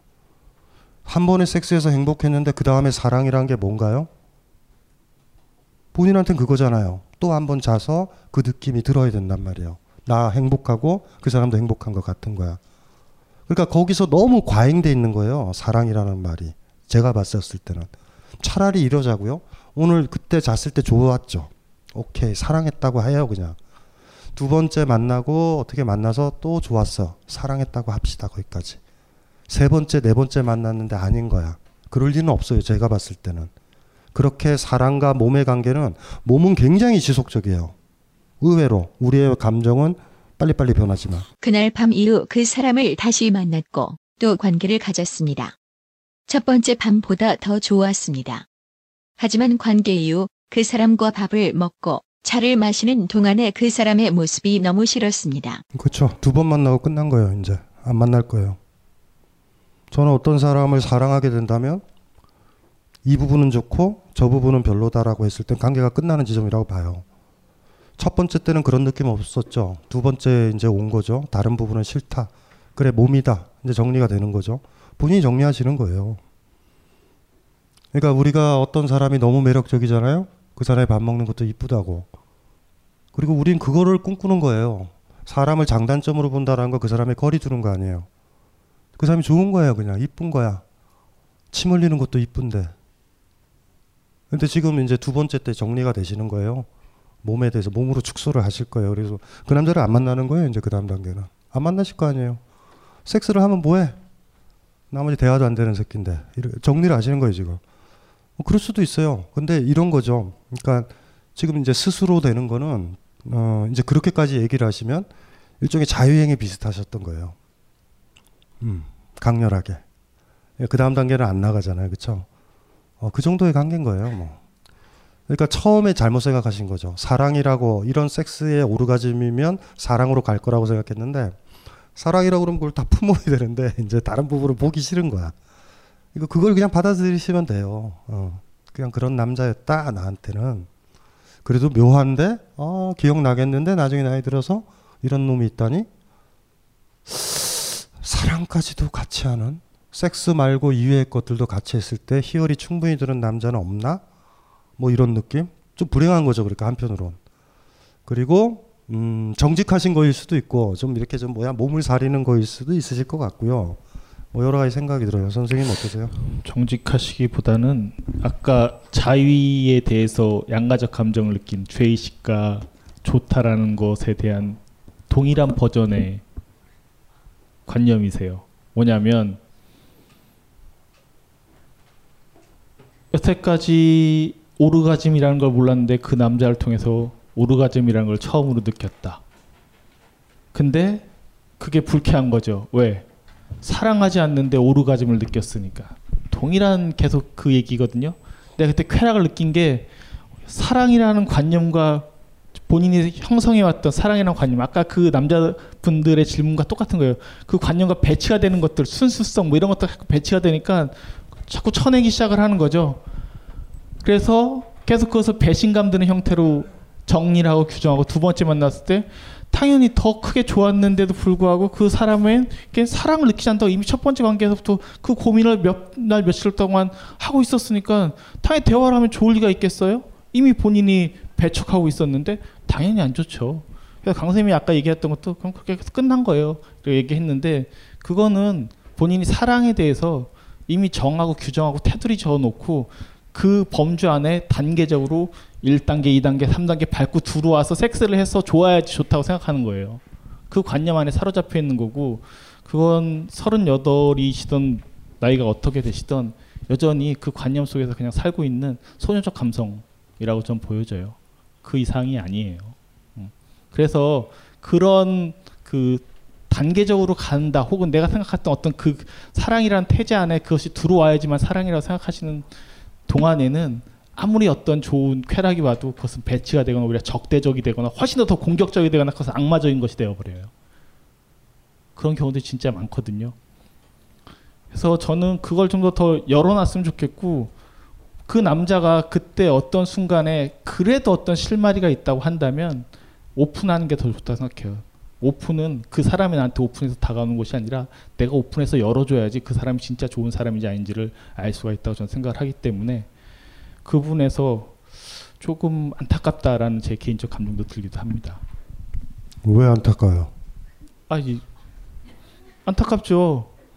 어떻게 보면은 안타깝구나. 그것이 더 좋은 인연일 수도 있을 텐데 그것에 대해서 본인이 오픈을 하지 않고 있으니까요. 안타깝죠. 근데 오늘 얘기 이상현 선생님이랑 제가 했던 얘기가 하나의 아이디어가 돼서 생각을 한번 해보시면 될 것 같고요. 사랑은 미친 거예요. 양쪽이 다. 미쳐야 돼요. 그러니까 이거는 정확해요. 어떤 사람의 장단점이 보인다라는 건 제가 누누이 강조했잖아요. 그 사람의 단점이 보이는데 장점을 생각해서 관계를 유지하는 거예요. 좋거나 말거나란 말이에요. 대개가. 근데 좋기도 하고 말기도 하면 그 사람과 헤어지지 못할 때 우리가 장단점으로 정리한다고. 우리가 사랑의 관계가 왜 소망스럽냐면 그 사람이 다 좋아 보이는 거예요. 남들이 욕을 해도. 그러니까 그 관념은 기본적인 거예요. 그 자장 안에 섹스도 들어가는 거예요. 적극적인 그 사람 편인 거예요. 내가. 나 정도가 중요한 게 아니야. 내가 심판하려고 들으면 사랑이 끝나요. 이 사람은 이런 사람이다. 끝나. 상대방도 너는 이런 것 같은데 너의 문제는 이런 것 같아. 그럼 관계 끝난 거예요. 그러니까 묘하게도 사랑의 감정이 어떤 절대성을 담보하는 건 그런 거야. 그냥 좋은 사람이야 나한테. 남들이 하자라고 보여도 안 보여야 돼. 근데 우리가 대부분 인간관계에는 장단점이 있죠. 좀 착하긴 한데 수다스럽다라든가 뭐 이런 것들 있잖아. 시어머니가 까탈스러운데 음식은 잘한다. 당연히 음식 잘하지. 졸라게 음식을 해왔는데 지금까지. 뭐 이런 식으로 정당을 해요. 직장 상사도 그렇잖아. 싸가지는 없는데 경험이 많다. 경험이 많지. 팀장인데. 근데 그거는 그 사람이 살려고 만들어요. 단점이 직감적인 거예요. 장단점이 있다 그러면 100% 단점의 대상이에요. 못 떠나는 나를 정당화하려고 장점을 만드는 거예요. 대개가. 그러니까 한번 돌아본다라고 그러면 어떤 관계에서 섹스에 대해서 오르가즘 좋은데 나머지는 안 된다라고 한다면 그 제가 이제 아까 그래서 그런 얘기를 드린 거예요. 관계가 끝난 거 아닌가. 그리고 섹스라는 관계만 남으니 거의 자의행위처럼 떨어지게 돼 있는 거죠. 나중에. 그리고 나중에는 섹스를 할 때도 오르가즘은커녕 자의적 느낌이 드는 거예요. 그리고 본인은 막 게리 될 거고 뭐 이제 그런 관계가 되니까 그게 좀 위험하다라는 느낌이 들어요. 사실은. 그리고 이렇게 정리하면 돼요. 그 남자에 대해서는. 내 자의도구다라고 만나세요. 사랑 찾지 말고. 그건 뭐 괜찮은 것 같아. 테니스 치는 것처럼. 근데 그거에 사랑이라는 감정일까 아닐까를 넣으면 분위기 분열되는 거예요. 그러니까 좋은 자의도구다 이렇게 생각하면 괜찮은데 이건. 그런데 그 사랑이라는 감정을 넣어서 분위기 복잡해지는 거잖아요. 그렇죠? 그렇게 정리하자고요. 깔끔하게. 깔끔한가? 여기 남자분. 네. 현장 질문. 네 번째. 사람에게는 5가지 감각이 있다고 하는데 저는 그 중에서도 후각이 굉장히 발달한 사람입니다. 어릴 적 어머니 무릎을 베고 누우면 어머니의 생리혈 냄새로 어머니의 존재를 인식했을 정도입니다. 그래서인지 영화에서 교장이 사다에게 당신에게는 죽은 생쥐의 냄새가 난다라고 하는 장면이 강하게 인식되었습니다. 그 인간이 가장 오래 기억하는 게 후각이라고 얘기하죠. 그건 사실이에요. 시각이 가장 먼저 퇴화하고요. 후각이 가장 오랫동안 기억이 남다고 해요. 근데 후각 장면을 말씀하신 것에 대해서 저는 그 약간 다른 생각은 있어요. 제가 설명드리고 싶은 건 딱 그거 한 가지였었는데 질문해 주신 것 중에 뭐냐면 계속 죽음의 냄새를 맡는 장면이 있거든요. 그건 그 여관 안에서도 이상한 냄새가 나서 그 다른 사람들이 이곳을 안 오려고 해요 라고 하는 종업원 중에 한 명이 말하는 장면이 있어요. 그러니까 무슨 냄새 그랬더니 이상하게 썩는 냄새가 나요. 뭐 계속 그런 얘기를 한단 말이에요. 그쯤에 여자가 교장 선생님 만나러 갔을 때 그 교장 선생님이 사요나라를 외치면서 너한텐 죽은 생쥐의 냄새가 나라고 얘기하는 거예요. 그들이 이제 죽을 것인 것에 대한 어떤 스토리적인 내러티브적인 복선에 해당되는 거예요. 죽음이라는 냄새가 사실 처음부터 난다라고 얘기하지 않거든요. 뭐 그 키치가 사다를 처음 만났을 때 너한테 생쥐 냄새가 나 이런 식의 얘기를 하지 않거든요. 그건 이들의 관계가 거의 이제 파국으로 치닫기 바로 직전에 죽음의 냄새에 대한 언급을 하고 있기 때문에 전형적으로 내러티브 안에서 이들이 조만간 사연화를 할 것이다 라는 것에 대한 어떤 흐름으로서 계속 강조해서 보여준다고 생각이 들고요. 그 여관 안에서 혹은 모텔 안에서 계속 그들의 관계 속에서 그 살만 부비고 있는 이들에게는 생에 대한 의지가 없죠. 실제로. 왜? 계속 얘기하는 것 중에 하나가 좀 먹어야지 라는 얘기를 하는데 이들은 먹지 않아요. 먹지 않고 있다고요. 그러니까 계속 죽음으로 치달아가고 있는 거예요. 그래서 엔트로피가 가면서 제로 상태로 계속 앵꼬되는 상태로 이렇게 가고 있는 얘기가 이 영화의 서사가 그 과정 중에 죽음의 냄새에 대한 얘기들을 하고 있는 거기 때문에 그건 사실 영화에서 뭐 가끔 후각을 이렇게 뿌려주는 영화적 장치들을 하는 극장들도 있긴 한데 참 저렴하게 이를 데 없는 짓이라 생각을 하고 영화에 없는 감각 중에 하나가 후각인 것 같아요. 후각은 그래서 사실은 현실에서 더 중요해요. 인간들 사이에서 느낄 수 있는 가장 오래될 뿐만 아니라 가장 강력한 그 촉감은 후각이기 때문에 후각을 잘 가지고 있는 것도 되게 중요한 부분인 것 같고요. 어떤 사랑하는 사람에 대한 기억이 강력하게 남아있는 것도 역시 저도 역시 그 사람의 채취라고 얘기하죠. 많은 문학적 표현에서 뭐 가와바타 야스나라의 설국에서도 그런 채취에 대한 묘사를 하는 장면들이 있거든요. 채취 혹은 그 사람과 살 냄새라는 것이야말로 아무리 문명화되고 어떤 패션을 치장을 하고 시각적으로 화장을 하고 해도 그 화장의 향수의 그 강력한 후각들을 넘어서서 있는 그 사람의 고유한 냄새만큼은 여전히 강력한 거라고 저는 생각해요. 그걸 가지고 있는 건 되게 좋은 삶의 감각이라고 저는 생각을 합니다. 일단은 뭐 영화가 시각 매체잖아요. 그러니까 훌륭한 영화는 나머지 감각을 느끼게 해줘야 돼요. 사실은 좋은 영상이라고 그러면. 그러니까 그런 거는 많이 있죠. 후각의 느낌 있죠. 그 지저분한 방, 그 지저분하고 막 음식 있고 하는 그 섹스하는 장면에 그냥 냄새는 나요, 사실은. 그러니까 너무 좋은 감각들이 사실 많이 있어요. 그러니까 이 영화가 가진 가장 큰 풍성함은 그거죠. 시각을 제외한 나머지 감각이 거의 다 드러난다라는 그런 느낌들이 많이 있고, 그리고 뭐 아까 참고로 얘기했지만 육감이라는 거는 철학적으로는 오감의 종합을 육감이라고 그래요. 6번째 감이에요. 6번째. 그래서 커먼센스라고 그래요. 공통감각이라고 부르는. 시각, 청각, 후각, 몸에서 느끼는 것, 맛 이런 것들이 결합돼서 심포니처럼 울리는 걸 육감이라고 그래요. 그게 다 통일이 돼야 되는 거예요. 그러니까 그런 게 뭐 6번째 감각이 있어서 뭐 어떤 사람은 육감 그러면 고기 육자를 써서 육감인 줄 아는데 절대 그게 아니라 6번째 감각이에요. 근데 그게 서양 철학이나 동양 철학 마찬가지에 육감이 발달한 게 뭐냐면 2개, 3개만 봐더라도 전체를 다 그리면 육감이 발달한 거예요. 그러니까 냄새만 맡아도 시각적인 것, 무슨 말인지 알죠? 촉감 이런 느낌이 다 사는 사람이 육감이 발달했다 그런 거예요. 그러니까 교향악단이 울리는데 바이올린 현악 파트만 있어도 그것만 딱 들어도 전체 교향곡은 어떤 느낌일까를 빨리 복원하는 사람. 굳이 그걸 다 느껴야지 또 종합하는 사람이 있어요. 둔한 거지. 그러니까 육감이 발달했다는 의미는 그런 거죠. 그러니까 육감이 발달한 사람은 영화 보면 굉장히 세게 보는 거죠. 현장 질문 5번째. 강 박사님께서 누군가와 헤어지면 가슴에 구멍이 뻥 뚫린 상태이기에 다른 누군가를 교체해서 만나면 안 된다고 말씀하셨는데 내 가슴이 메워졌다는 것은 어떻게 알 수 있는 것인가요? 그럼 제가 말씀드릴 수 있어요. 알 때가 되면 알게 돼요. 아주 되게 단순해요. 때가 되면 자연스럽게 알게 됩니다. 근데 아직은 뭐 6개월이면 그게 메워질 때도 아닌 것 같고 그렇게 느낀다고 한다면 메워지지 않은 거예요. 그런 것일 뿐이에요. 그거는 그냥 때가 되면 기저귀를 안 차게 되고 때가 되면 알아서 똥오줌 가리게 되고 하는 것과 별반 다르지 않아요. 자연스럽게 알 수 있는 아까 얘기했던 커먼센스, 상식, 이제 공통감각이라고 번역되는 그 공통감각이에요. 그리고 지금 겪고 있는 과정도 너무나 일반적인 과정 중에 하나예요. 뭐 지나다니다가 어떤 음악이 나왔는데 저것도 내 가사 같고 하는 것들도 되게 보편적이고 일반적인 얘기이기 때문에 때가 되면 알 수 있으므로 그것까지는 너무 걱정할 필요도 없고 과연 이것이 메워지려나? 라고 생각하는 것도 대단히 일반적인 것 중에 하나예요.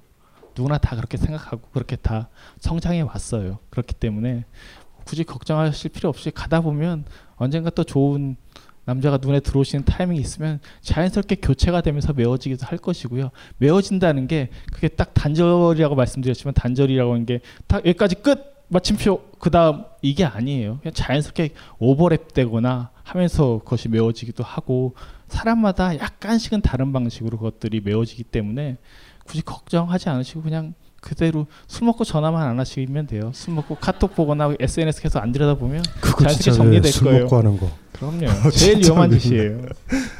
진짜 위험해요. 술 먹고 하는 거. 술 먹고 하면 안 돼. 그리고 이상현 선생님 말이 맞는데 전반적으로 우리가 우리 삶에 대처하는 방식 중에 하나는요. 우리 의지라는 건 그런 것 같아. 이 두 가지 같아요. 여기까지가 끝이야 라고 끝이 아닌데 끝으로 선고를 내리는 거 하나랑 이제 시작이야 라고 내리면 스토리는 좀 다르게 쓰여져요. 많이. 그 어떤 감독같이 삶에. 무슨 말인지 알죠? 아, 이 그리워하는 게 끝장의 마지막 장면이구나. 시작이구나. 이건 완전 다를 거예요. 완전히 100% 객관적인 흐름 속에 내 몸이 맡겨지는 것도 아니고 내가 끝이라고 해서 끝나는 것도 아닌데 끝이 났다라고 그랬을 때 타이밍에 맞춰 끝이라고 선언하는 순간 우리 삶은 제일 좋은데 때때로는 끝을 재촉할 수도 있어요. 끝이 보일 때 이건 끝이야. 이런 거. 그러니까 술 취하면 질질 늘어져요. 늘어지는 영화처럼. 진짜 술 마시고 그건 조심해야 되고 그리고 뭐 이렇게 전화번호 다 지우고.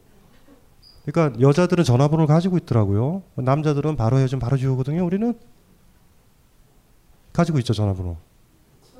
지웠어요? 지웠으면 됐어요. 연락할 수도 없잖아. 뭐 그러면 돼. 그래서 지웠구나. 근데 아까 이상현 선생 말이 맞아요. 근데 조금 의지를 발휘하면 그런 거야. 끝이다.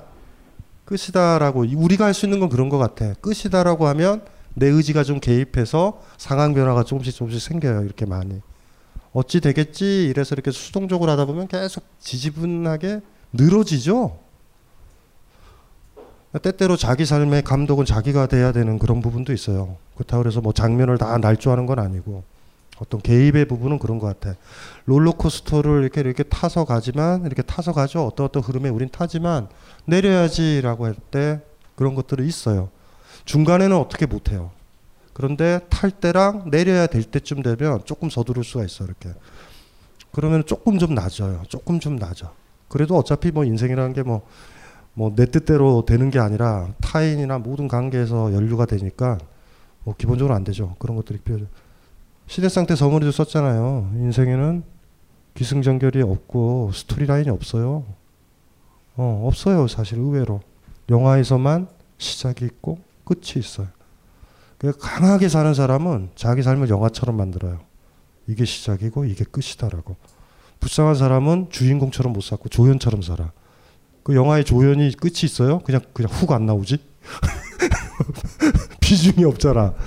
계속 흔들려요. 박근혜가 주인공이야. 내 인생은 계속 휘둘려. 이럴 수도 있고 메르스가 주인공이야. 이렇게 되는 거예요. 인생은 사실 정확하게 보면 기승전결이 없어요. 몇몇 사람들이 내 삶에 기승전결을 만들려고 노력을 하는 거예요. 끌려가지 않고. 근데도 퍼펙트하게 그게 뜻대로 되진 않아요. 또 노력하는 거죠. 노력. 이걸 기승전결로 만들려고. 예. 그래서 우리가 그러잖아요. 영화처럼 삶이 펼쳐졌으면 좋겠다라고. 좀 뭔가 이별도 뭐 비극적이고 이래야 되잖아. 근데 현실은 굉장히 지저분해. 쿨하고 싶은데 자 여기까지야. 우리는 이럴 거야. 그러면 보통 남자가 그래야 될 것 같지 않아요? 그래. 우리 행복하자. 근데 야 이 씨발잖아 이렇게 나와요. 막 지저분해졌어. 지저분해져. 이게 뭐야. 왜 영화처럼 안 돼 이게. 깔끔하지가 않아. 그리고 보통은 이제는 당신을 공격하지 않을 거예요. 이러면 그 사람이 주먹으로 날 쳐. 이게 뭐야 도대체. 이렇게 돼요 인생은. 굉장히 힘든 거예요. 그래서 머릿속에 한번 본다면 여러분 우리가 할 수 있는 건 그거죠. 내 삶의 주인공으로 내가 계속 대두를 할 것인가. 그러려면 기승전결을 내가 끌고 가야 돼. 세계가 잘 저항을 안 돼서 여기서 마무리를 해야 돼 그냥. 여기서 엔딩이야 그냥. 무슨 말인지 알죠? 상대방이 뭐 더 지속돼야 돼 이런다고 질질 끌려가면 조연되는 거야. 그 상대방이 주인공이 돼버리는 거예요. 어쩌면 이거는 여러분들의 노력인 것 같아. 사장이 주인공이면 안 돼요. 우리가 그 본능적으로 알잖아. 정리 해고되기 전에 사표를 쓰는 거지. 이런 제스처가 그런 거예요. 상대방이 나를 차기 전에 내가 차는 거야. 내가 주인공이어야 되니까. 그게 사실 주인공으로서의 자존심 같아요. 근데 우리는 또 직감하는 거지. 내 뜻대로 세상이 움직이진 않아요. 항상 나는 왜 조연일까? 왜 조연적으로 살까? 한 번도 주인공으로 못 사. 우리가 그래서 스타 같은 사람들을 좋아하는 게 그래서 그런지도 몰라요. 그들은 주인공 같아 보여. 그러니까 이런 느낌들. 근데 그거를 여러분들이 개입해야 될 부분인 것 같아요. 삶에는 기승전결은 없지만 강한 사람들은 기승전결을 만들려고 노력을 해요. 이별도 사랑도 모든 것들을. 그건 본인의 노력인 것 같아요. 또 질문 있으세요? 현장 질문 6번째. 기치에게 돈 걱정은 하지 말라던 사다가 영화 후반부에 이발소를 다녀온 기치에게 나는 돈 버느라 힘들었는데 어디에 갔었냐고 이야기할 때 두 사이의 상황이 무언가 달라진 것은 아닌가 하는 생각이 들어서 그 부분이 궁금했습니다. 그리고 영화 속에서 폭력적으로 보이는 아이들과 무기력해 보이는 노인들이 등장하는데 어떤 의도가 있는 것인지 궁금합니다. 일단 이발소 장면 이후의 상황에 대해서 말씀을 드리면 한 가지 이제 분명히 느끼는 건 그 사다가 불안해하는 건 그거잖아요. 이 남자가 지금 내 통제하에 혹은 내 관계 안에 계속 놓여 있는데 안 보이니까 불안한 거죠. 그런 경험은 연애하실 때 다들 있었을 거 아니에요. 매번 있는데 내 전화를 되게 이제 좋은 상태에 있을 때 전화를 계속해도 안 받거나 했을 때 나중에 막상 보게 되면 막 화를 내죠. 도대체 어디 갔었어? 전화기는 받아야 될 거 아니야. 뭐 이런 식으로 화를 내는 것처럼 사실은 그런 기본적인 감정에 전 속한다고 보여져요. 그러면서 이제 자기 신세한탄을 하는 거죠. 그때는 이제 자기의 어떤 감정이 치밀어 오르면 나는 어떻게든 어쨌든 버텨보려고 가서 돈 벌어오고 있는데 넌 도대체 이발하러 간다고 제대로 있어야 될 때도 안 있어? 라고 하는 되게 사랑에 흔하게 있는 걱정, 근심 중에 하나이지 않을까 싶어요. 그래서 저도 생각해보면 그렇게 해서 짜증을 냈던 적이 있었던 거죠. 그건 되게 흔한 감정이기 때문에 특별하게 느껴지기보다는 아마 그런 경험들은 크건 작건 다들 한 번씩은 다들 있지 않으셨을까라는 생각이 들고, 초반 장면인 거죠. 그 불황자 노인이 나타났을 때 거의 술에 취했는지 뭐한지 모르겠지만 겨울에 이렇게 성기를 드러낸 채 있을 때 아이들이 와서 놀리고 눈덩이를 던질 때 아이들이 나쁘게 보였다라는 걸 표현해 주는 장면이기보단 거기에 포커스가 아니라 저 불황자 노인이 있다. 근데 그 불황자 노인이 깨어나자마자 딱 하면서 사다를 가리키면서 그러잖아요. 넌 오사카에서 동경에서 이렇게 얘기하잖아요. 영화 전편에 이제 그 장면이 나오고, 그러면서 그 저녁 때 그 가게를 몰래 찾아가가지고 또 다시 한번 나를 봐주길, 그리고 난 내 그 요구에 나 돈도 가져왔어라고 하면서 이제 응해주길 요하는 장면이기 때문에, 더 중요한 건 저런 찌질한 불황자임에도 불구하고 사다란 여인이 어떤 여인가를 보여주는 초반의 설정적 장면인 것 같아요. 그 얘기인즉슨 사다는 의외로 자기가 다른 남자들이나 이런 존재들한테 그 성기를 보여주거나 뭐 그 욕망에 응해주는 것에 대해서 그렇게 부끄러움이 있는 캐릭터는 아닌 것 같아요.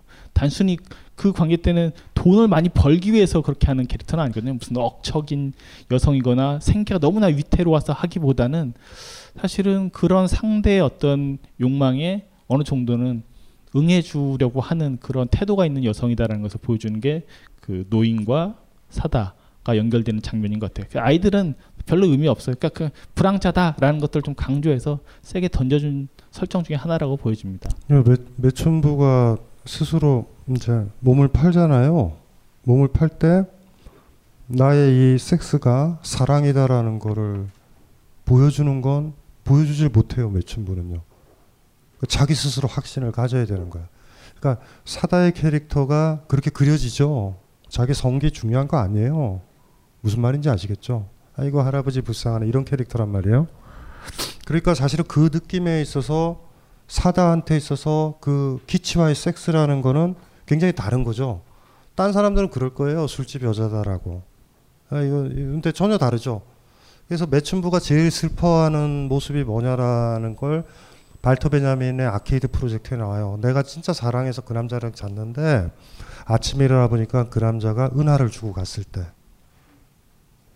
자기 마음을 모르는 거예요. 내가 똑같은 거죠. 그런 어떤 캐릭터로 그리는 거죠. 그러니까 사실 또 그런 점에서 우리한테 느낌이 오는 거죠. 너희들이 성적인 관계 정상적으로 매춘부가 아니라 그러면 사랑할 때 섹스, 섹스 안 하면 사랑 아님, 뭐 이런 도식이 되잖아요. 여기서는 굉장히 강렬한 의미의 사랑이에요. 그러니까 뭐 그런 외적인 징표가 중요한 게 아니죠. 가장 내면적 사랑, 사다의 내면적 사랑인 거죠. 매춘부인데 그 사람만 알아요. 또 그 모습을 상대방 어떤 기치나 알아주면 좋은 거야. 근데 그거는 뭐 사실 막말로 그런 거 아니에요. 기치가 사다 버려도 되는 거죠. 중간에 너 매춘부잖아 이럴 수도 있는 거예요. 사실 사회적으로 누가 돌을 댕겼어요? 기치한테. 서로가 사랑이라는 것들에 대한 강력한 자기 확신이 교감이 되는 형태의 사랑이니까 사실 굉장히 그 강도가 세지죠. 그리고 뭐 초반부에 뭐 할아버지 신이나 뭐 이런 것들은 뭐 간접적인 효과는 그렇죠. 남자 성기에 대해서 적응하도록 하세요, 여러분. 뭐 이런 효과도 있어요, 사실은. 이 막 누덩이 던지고 막 이러니까 사실 어떤 점에서는 그러니까 굉장히 그 어떻게 보면은 흥미진진하죠. 뭐 그거 가지고 그것도 해요. 뭐 그 일장기 들고 있다 그래가지고 뭐 그런 얘기도 하고 그러는데, 아이 그리고 1930년대 배경인데 일장기 들고 있어야지 뭐 걔네들이 성조기를 들고 있으라고. 그러니까 어떤 시대이기 때문에 드는 게 있어요. 그래서 우리가 영화를 볼 때 요령이 있죠. 그 시대를 묘사하기 위해서 어떤 장면들이 나온단 말이에요. 근데 그거 나왔다 그래서 뭐 친일 영화다 뭐 이럴 때 좀 사실 개인적으로 짜증나요. 저 사실은. 아니 그저 이 미 군정 시절에 뭐 초콜릿 얘기하고 이래야 되잖아. 그랬더니 뭐 친미 영화다 뭐 이래버리면 대량 난감이에요.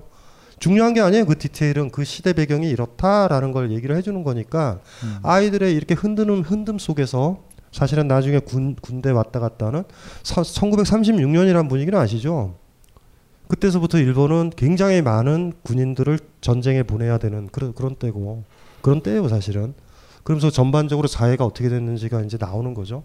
그러니까 딱 사실 정치적인 테마는 두 번 나오는 것 같아요. 그러니까 걔네들이 이렇게 하고 있고, 그쵸? 꼬맹이들이 깃발 들고 막 이렇게 다니고, 군인 나오고, 또 하나 나이 든 교장들, 나이 든 사람들만 존재한다라는 느낌.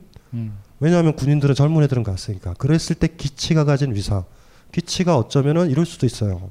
징집을 피해서 도망다니는 놈일 수도 있어요. 그건 몰라요. 그것까지는 추론. 근데 주변에 할아버지들만 있어. 성적 능력 불구, 아니면 아예 어리거나.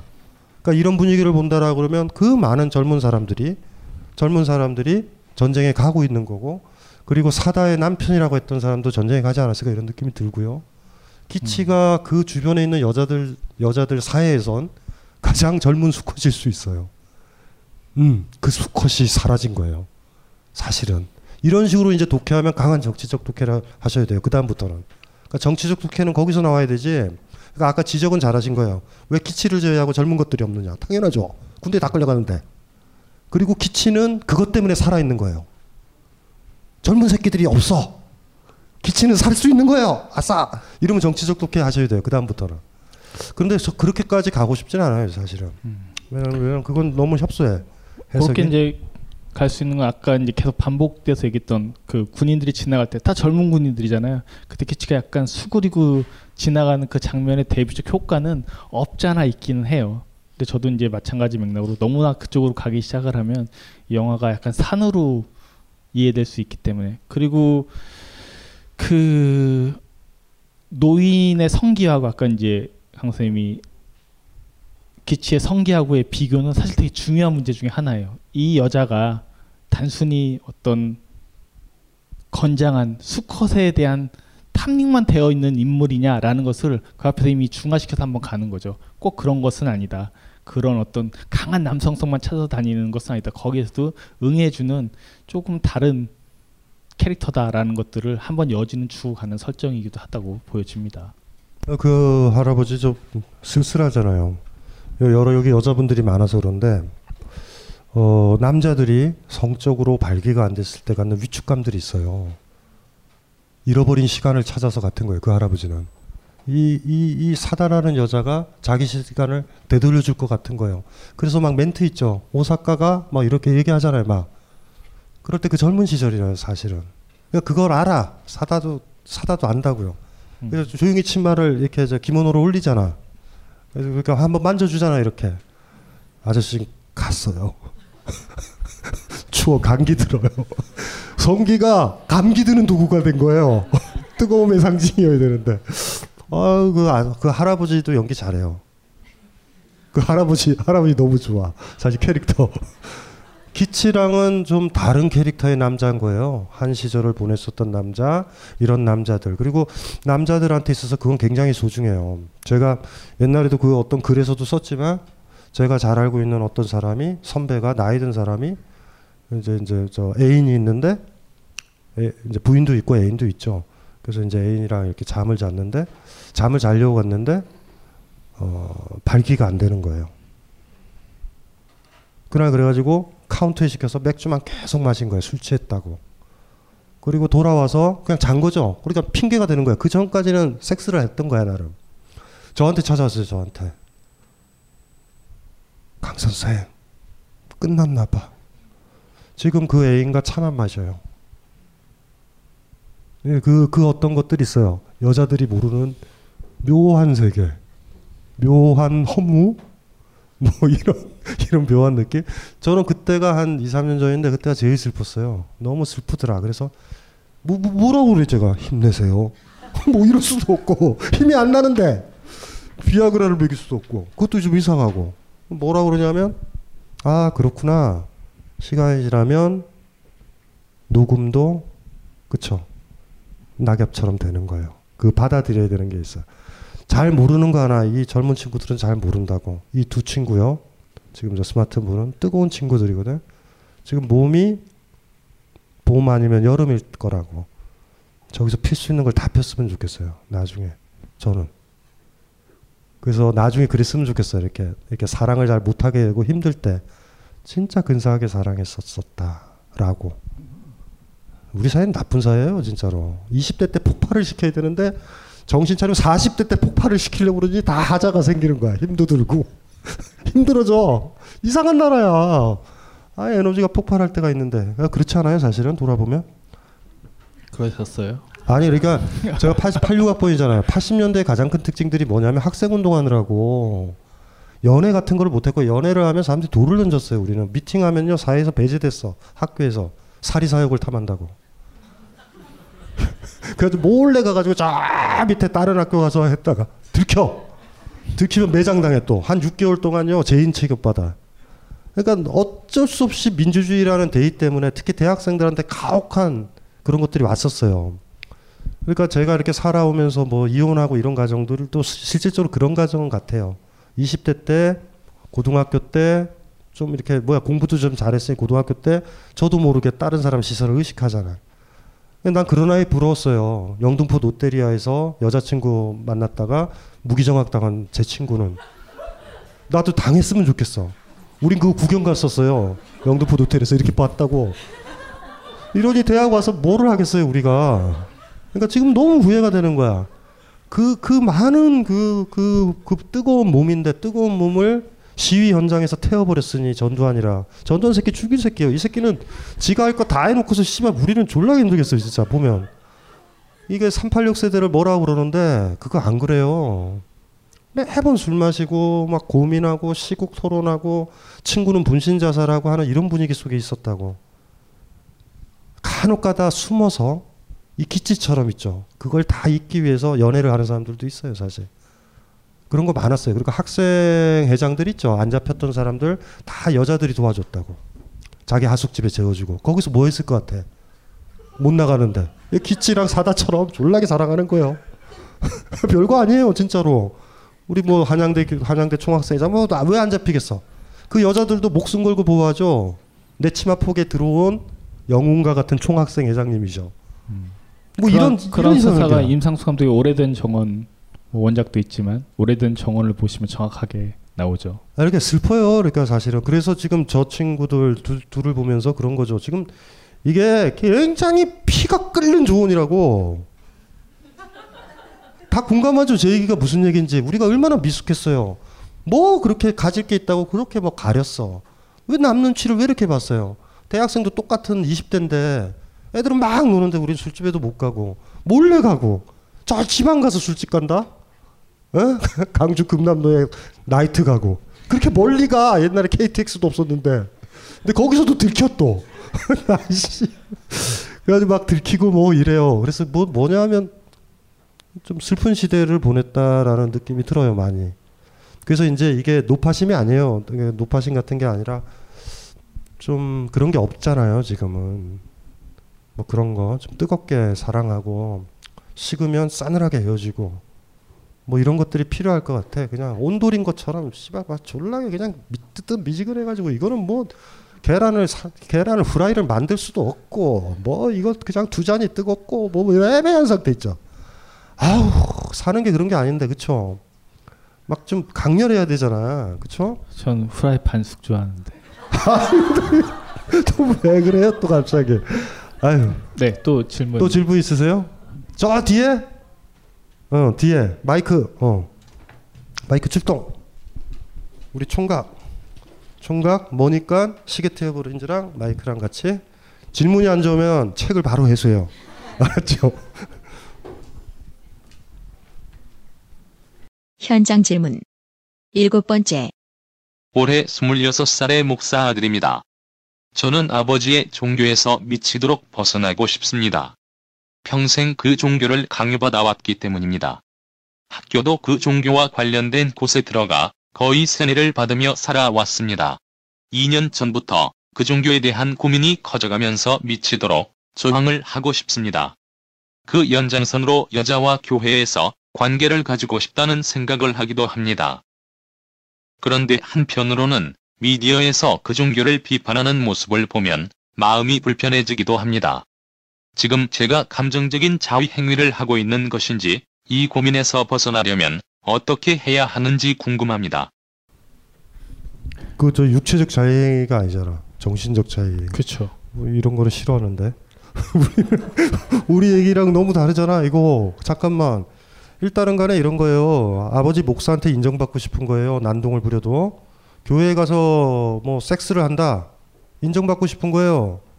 자기가 약해. 항상 아버지한테 난동 부리는 아들의 특징이 뭔지 아세요? 아버지한테 인정받고 싶은 거예요. 나를 보라고. 날 좀 보소, 날 좀 보소. 개무시하면 되지. 그러니까 자유행위도 아니에요. 지금 본인이 졸라게 어린 거예요 그냥. 뭐 신경을 써 그걸. 아무 신경 없어요. 막 하고 싶대. 하고 싶으면서도 또 인정받고 싶은 거예요. 지금 이런 거예요. 어른이 될 것인가, 아버지한테 좋은 아들이 되고 싶은 거야. 갈등에 딱 있는 거야, 갈등에. 그거는 시간이 지나면은 그냥 넘어가고. 뭐 이제 교회에서 섹스를 한다고 해결되는 게 아니야. 차라리 제가 원하기로는 사찰에 가서 섹스를 해. 그게 100배나 100배. 아무 의미 없어. 그냥 사찰에서 해 그냥. 근데 본인이 교회에서 하는 건 아버지랑 관련된 거니까 한 여자한테 나쁜 짓이야. 그러니까 여자친구가 교회 그 절에 다니면 사찰에서 좋은 짓은 아닐 것 같은데. 아니 그러니까 그냥 우리가 이래서 들키면 그러는 거지. 어머 공기가 좋아서 했어요. 절이에요? 절이네? 이러면 되는 거야. 지금 본인 머릿속엔 교회라는 느낌이 이런 거예요. 아버지에 대한 저항이지만 우리가 원하는 건 그런 거예요. 어떤 저항을 하면서 저항의 행위마저도 부정을 당했을 때 인정을 받는 거야. 그러니까 신경을, 그러니까 그 사람 말을 따라 듣고 검열을 해서 내가 이런 행위를 해서 인정을 받아야지도 있고, 또 하나가 먼저 망가짐으로써 욕을 먹으면서 있죠. 그것도 인정을 받는 행위예요. 야단 맞을 행위를 먼저 하고 싶은 느낌도 그런 거야.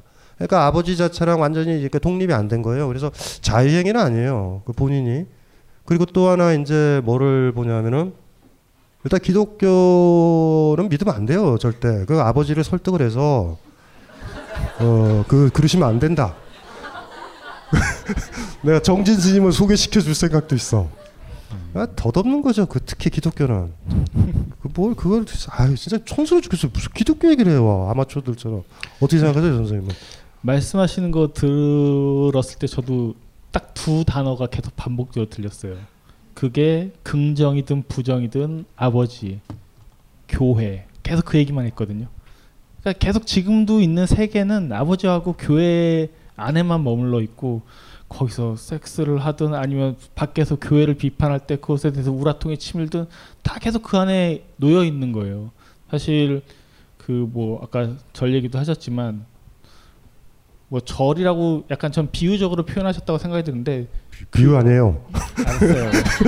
비유 아닌 걸로 하고, 좀 단절돼서 전혀 그 교회 밖 내지는 아버지 밖이라는 걸 경험하실 필요가 가장 먼저 있지 않을까 싶은 생각이 들어요. 그러고 나면 꼭 반항, 저항이 아니거든요. 그리고 자의도 아니에요. 그냥 반항이에요.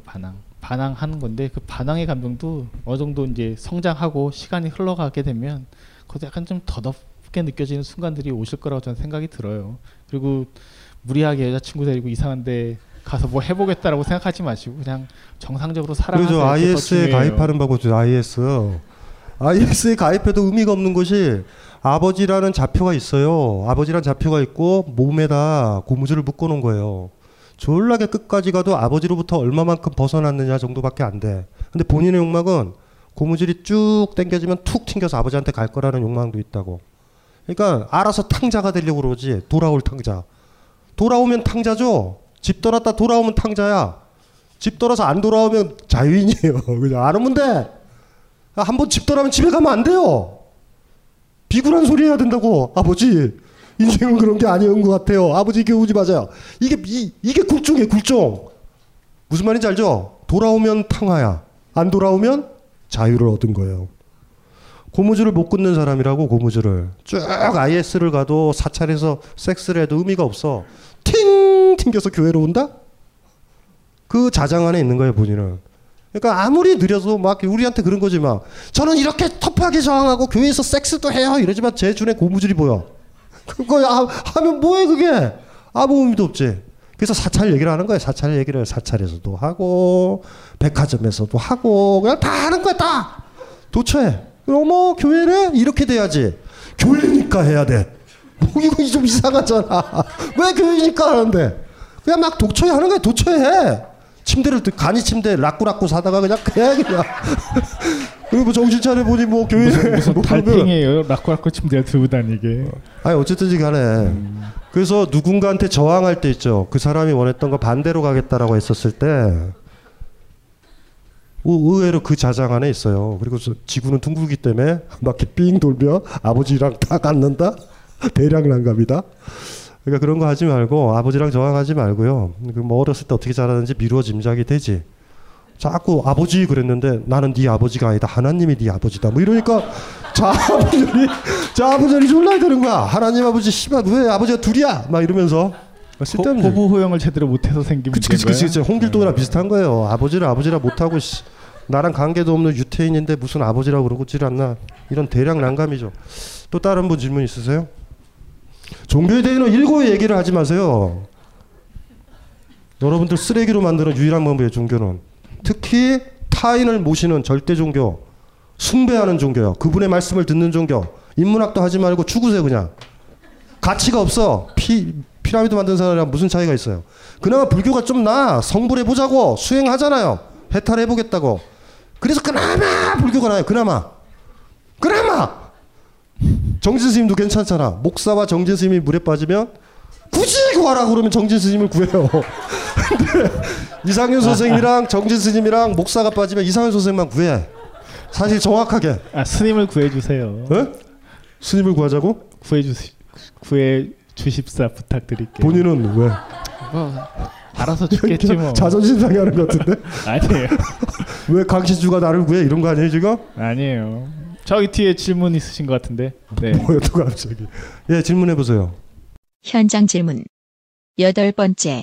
강 박사님께서 손석희 씨와 인터뷰를 할 때 갑을 관계와 관련해서 갑에게 한 번만 제대로 말하면 된다라고 말씀하셨던 적이 있습니다. JTBC에서 그런 말씀하셨어요? 연말 마지막 날 12월 31일 날 마지막 한 해를 정리하자고 손석희 아저씨가 전화를 했는데 12월 31일 날 누가 방송에 나가요? 저같이 혼자 있는 사람이라 나가지. 그러니까 손석희 아저씨가 그 새끼는 혼자 있을 것 같다 해서 저한테 작가를 통해서 연락을 하고 당연히 혼자 있지. 이혼한 사람은요 이렇게 이 명절날 혼자 있어요. 우리 쓸쓸하다고. 알았어요. 어쨌든. 하셨다는 건데. 그래서 계속 질문해 주세요. 예. 갑에게 부당한 대우를 받았을 때 그에 대한 발언을 한다는 것이 현실적으로 쉽지가 않은데 어떻게 하면 불이익을 받지 않고 할 말을 할 수 있을지가 궁금합니다.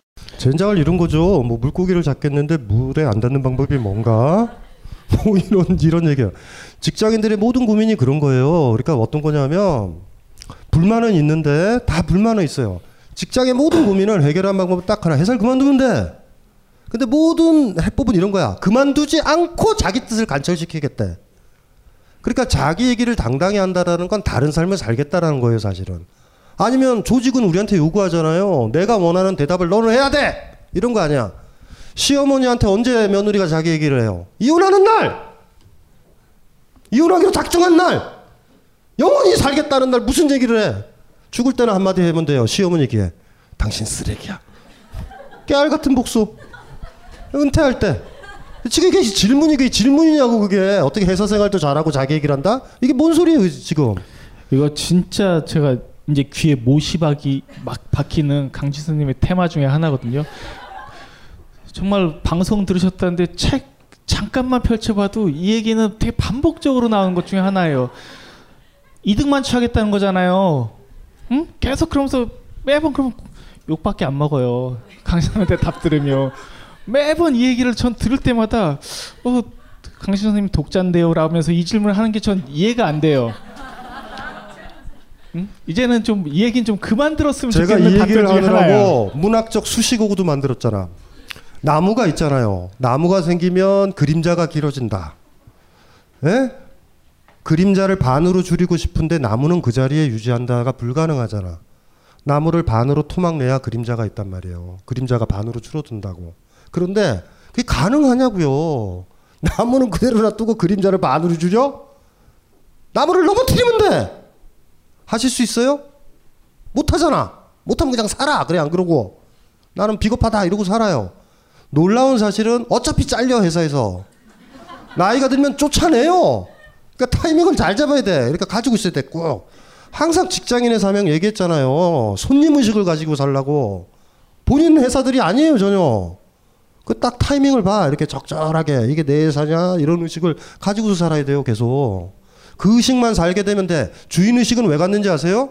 그 회사에서 안 잘리려고 갖는 거야. 내가 이건이라는 의식을 가지면 내가 안 잘리잖아, 체면으로. 언제든지 나는 정리하고 훅 된다. 이걸 가지고 살아야 돼요. 그게 자기의 모습이야, 사실은. 그냥 잘리는 거예요. 알잖아. 그걸 가지고 있으면 무슨 일이 벌어진지 알지. 취업할 준비를 해, 슬슬. 부업도 만들고, 집에 그 닭도 키우고 이런다고. 윤수아 씨는 계란이라도 팔아야 된다라든가. 김수영이에요, 닭을 키우게. 그러니까 어쨌든지 간에. 항상 보세요. 문제의 핵심들을 보라고요. 그러니까 그 장단점이 있다 그러면 단점만 제거를 못해. 장점까지 제거해야 돼. 그 사람은 다 좋은데 방구 냄새가 역겹다. 그걸 어찌 얘기를 하려고 그래. 그 사람이랑 헤어져야지 얘기를 되지. 똥구멍을 막을 거예요? 뭐 어떡할 거야 그거를. 그게 단점인 거라. 그 사람의 냄새가 나쁘다. 그 사람과 헤어져야 돼. 그게 싫으면. 때때로 그 그림자를 감당을 해야 된다고. 때때로 그 단점이 너무 나쁠 때가 와요. 단점이 너무 싫을 때가 와. 그럴 땐 통째로 뽑아야 돼요, 나무를. 근데 이런 생각을 꿈꾼다고. 방구만 안 낀다면. 이게 뭐 말이 돼? 그 사람은 방구 있을 뿐데? 그 사람의 존재야. 장이 그래요 원래. 뭐 어떻게? 아 죄송해요. 저 지저분한 비유다. 책에 쓸 수 없는. 왜 이런 비유? 초반에 멋있는 나무 비유를 하다가 나무 비유를 했는데 나와가지고 이게 왜 이렇게 됐지? 어쨌든 가장 핵심은 결국 이기적인 거예요. 두 개 다 가질 수 있는 건 없다고요. 한쪽을 선택해야 될 때 문제는 좌든 우든 위든 아래든 하나를 선택해서 그걸 달려가야지. 이거를 유지한 채 저거를 고치고 싶다. 이런 건 세상에 거의 없어요. 거의 없고 진짜 뭐 오늘 방구 비유까지 들었는데 이제는 이 얘기는 좀 그만 좀 들었으면 좋겠어. 그러니까 그 아셨죠? 그러니까 세상에는 빛과 그림자가 있고 한 나무가 쓰면 그 나무에 빛을 받는 부분이 생기고 어두운 부분이 생기는 거예요. 여러분들도 인생을 살아가면 그래요. 여러분들이 많이 자라고 부유해지고 똑똑해지면 빛이 많이 나죠. 그림자가 많이 생겨서 그 그림자에 공격을 당한다고. 저 같은 경우도 마찬가지예요. 좀 유명해지니까 굉장히 많이 공격을 많이 당해. 그 뭐 어떻게 해요? 그래서 그렇다고 그래서 어떻게 해요? 그 어떻게 해? 어떻게 해? 씨발 나무가 자랐는데 그림자 생기는 걸. 그걸 연연하게 되면은 내가 붕괴되는 거예요. 그러니까 옛날에 유명하지 않았을 때는 전혀 뭐 아무 문제도 없고 그냥 편안하게 살았어. 평안한 사람. 뭐 이렇게 살았다가 지금은 뭐라고 한마디를 잘못해도 막 잘못한 건 아니에요. 그걸 막 왜곡해서 살리고 이런다고. 그래서 딱 보면서 이 씨발 것들이 다 죽여버릴까 뭐 이런 생각도 드는데 참는 거야. 산에서 나랑 만나면 죽여버릴 수도 있어요. 아직도 강건해놔. 근데 누군지 모르겠어. 문제야 그거야. 누군지 모르겠어. 이거를 알면 없애버릴 텐데. 그러니까 예를 들면 해탈 프로젝트 찍을 때 그 정복의 아이들이 저 통도사 와서 뒷조사를 해요. 왜 강신주가 통도사에 와서 이렇게 오래 있느냐. 예, 뭐 국정원도 나를 봐요. 와 그런 거는 괜찮아. 뿌듯해. 정부에서 나를 신경을 쓰는구나. 내가 갑자기 사라지면 나를 찾겠구나라는 그 어떤 느낌? 세금 많이 낸 어떤 보답이 있는 것 같아. 뭐 그런 건 괜찮아. 그런 건 멋있잖아요. 너무 좋아 나는. 그리고 만약에 내가 막 정치적 발언을 했는데 아무도 관심을 안 갖고 제 발언이 다 연애나 가심난에 실려. 이거는 문제가 있죠. 그러니까 너무 좋은 거예요 사실은. 국가가 아직도 신경을 쓰는구나. 그러면서 스스로 생각나는 거죠. 올곧은 길을 걸어가고 있구나. 뭐 이런 느낌 사실 좋아요. 그때는 그건 좋아. 행복해요. 아 그림자가 많이 늘어나는구나. 그림자를 공격하는 이렇게 무리들이 있구나. 뭐 이런 느낌은 좋아. 내가 무섭구나. 너무 좋잖아요. 감시 대상. 와, 감시 대상 돼봤어? 난동을 부려도 감시를 안 하잖아요 여러분들은. 근데 사실은 그거를 누가 겪으면 불행하기도 해. 막 불편하기도 해. 사람들이랑 바로 통화 못하고 카톡 빼고 바이버라든가 이제 뭐예요 감청 안 되는 거 그런 것들을 쓰고. 김호준도 똑같아요. 김호준도 저 졸라 불쌍해요. 메일 줘도 안 보내지 않아. 그러니까 네이버니 이런 건 국가에서 다 보니까. 근데 내가 가끔 가다가 뭐 저기 페이스타임 오디오나 이거 보면 졸라게 좋아요. 막 외로워서 뻑뻑 터진 거지. 감청 안 되는 매체 있어요. 예? 아이폰끼리 아이메시지 그다음에 바이버. 그다음에 뭐 요새 뭐 인스타 뭐 텔레그램 뭐 그런 거 하나 있다 그러더라. 그래도 바이버가 좋아요. 익숙해가지고. 안철수 씨도 공인하고 그러니까 안철수를 믿어요. 어쨌든 정보면에서. 안철수가 문재인 제일 처음에 만났을 때 그게 그거잖아요. 문재인 스마트폰을 빼고 뺏어서 어플을 바이버를 깔았잖아. 자, 이거 쓰세요라고. 우리 그 얘기를 빨리 들었죠. 팔랑팔랑팔랑.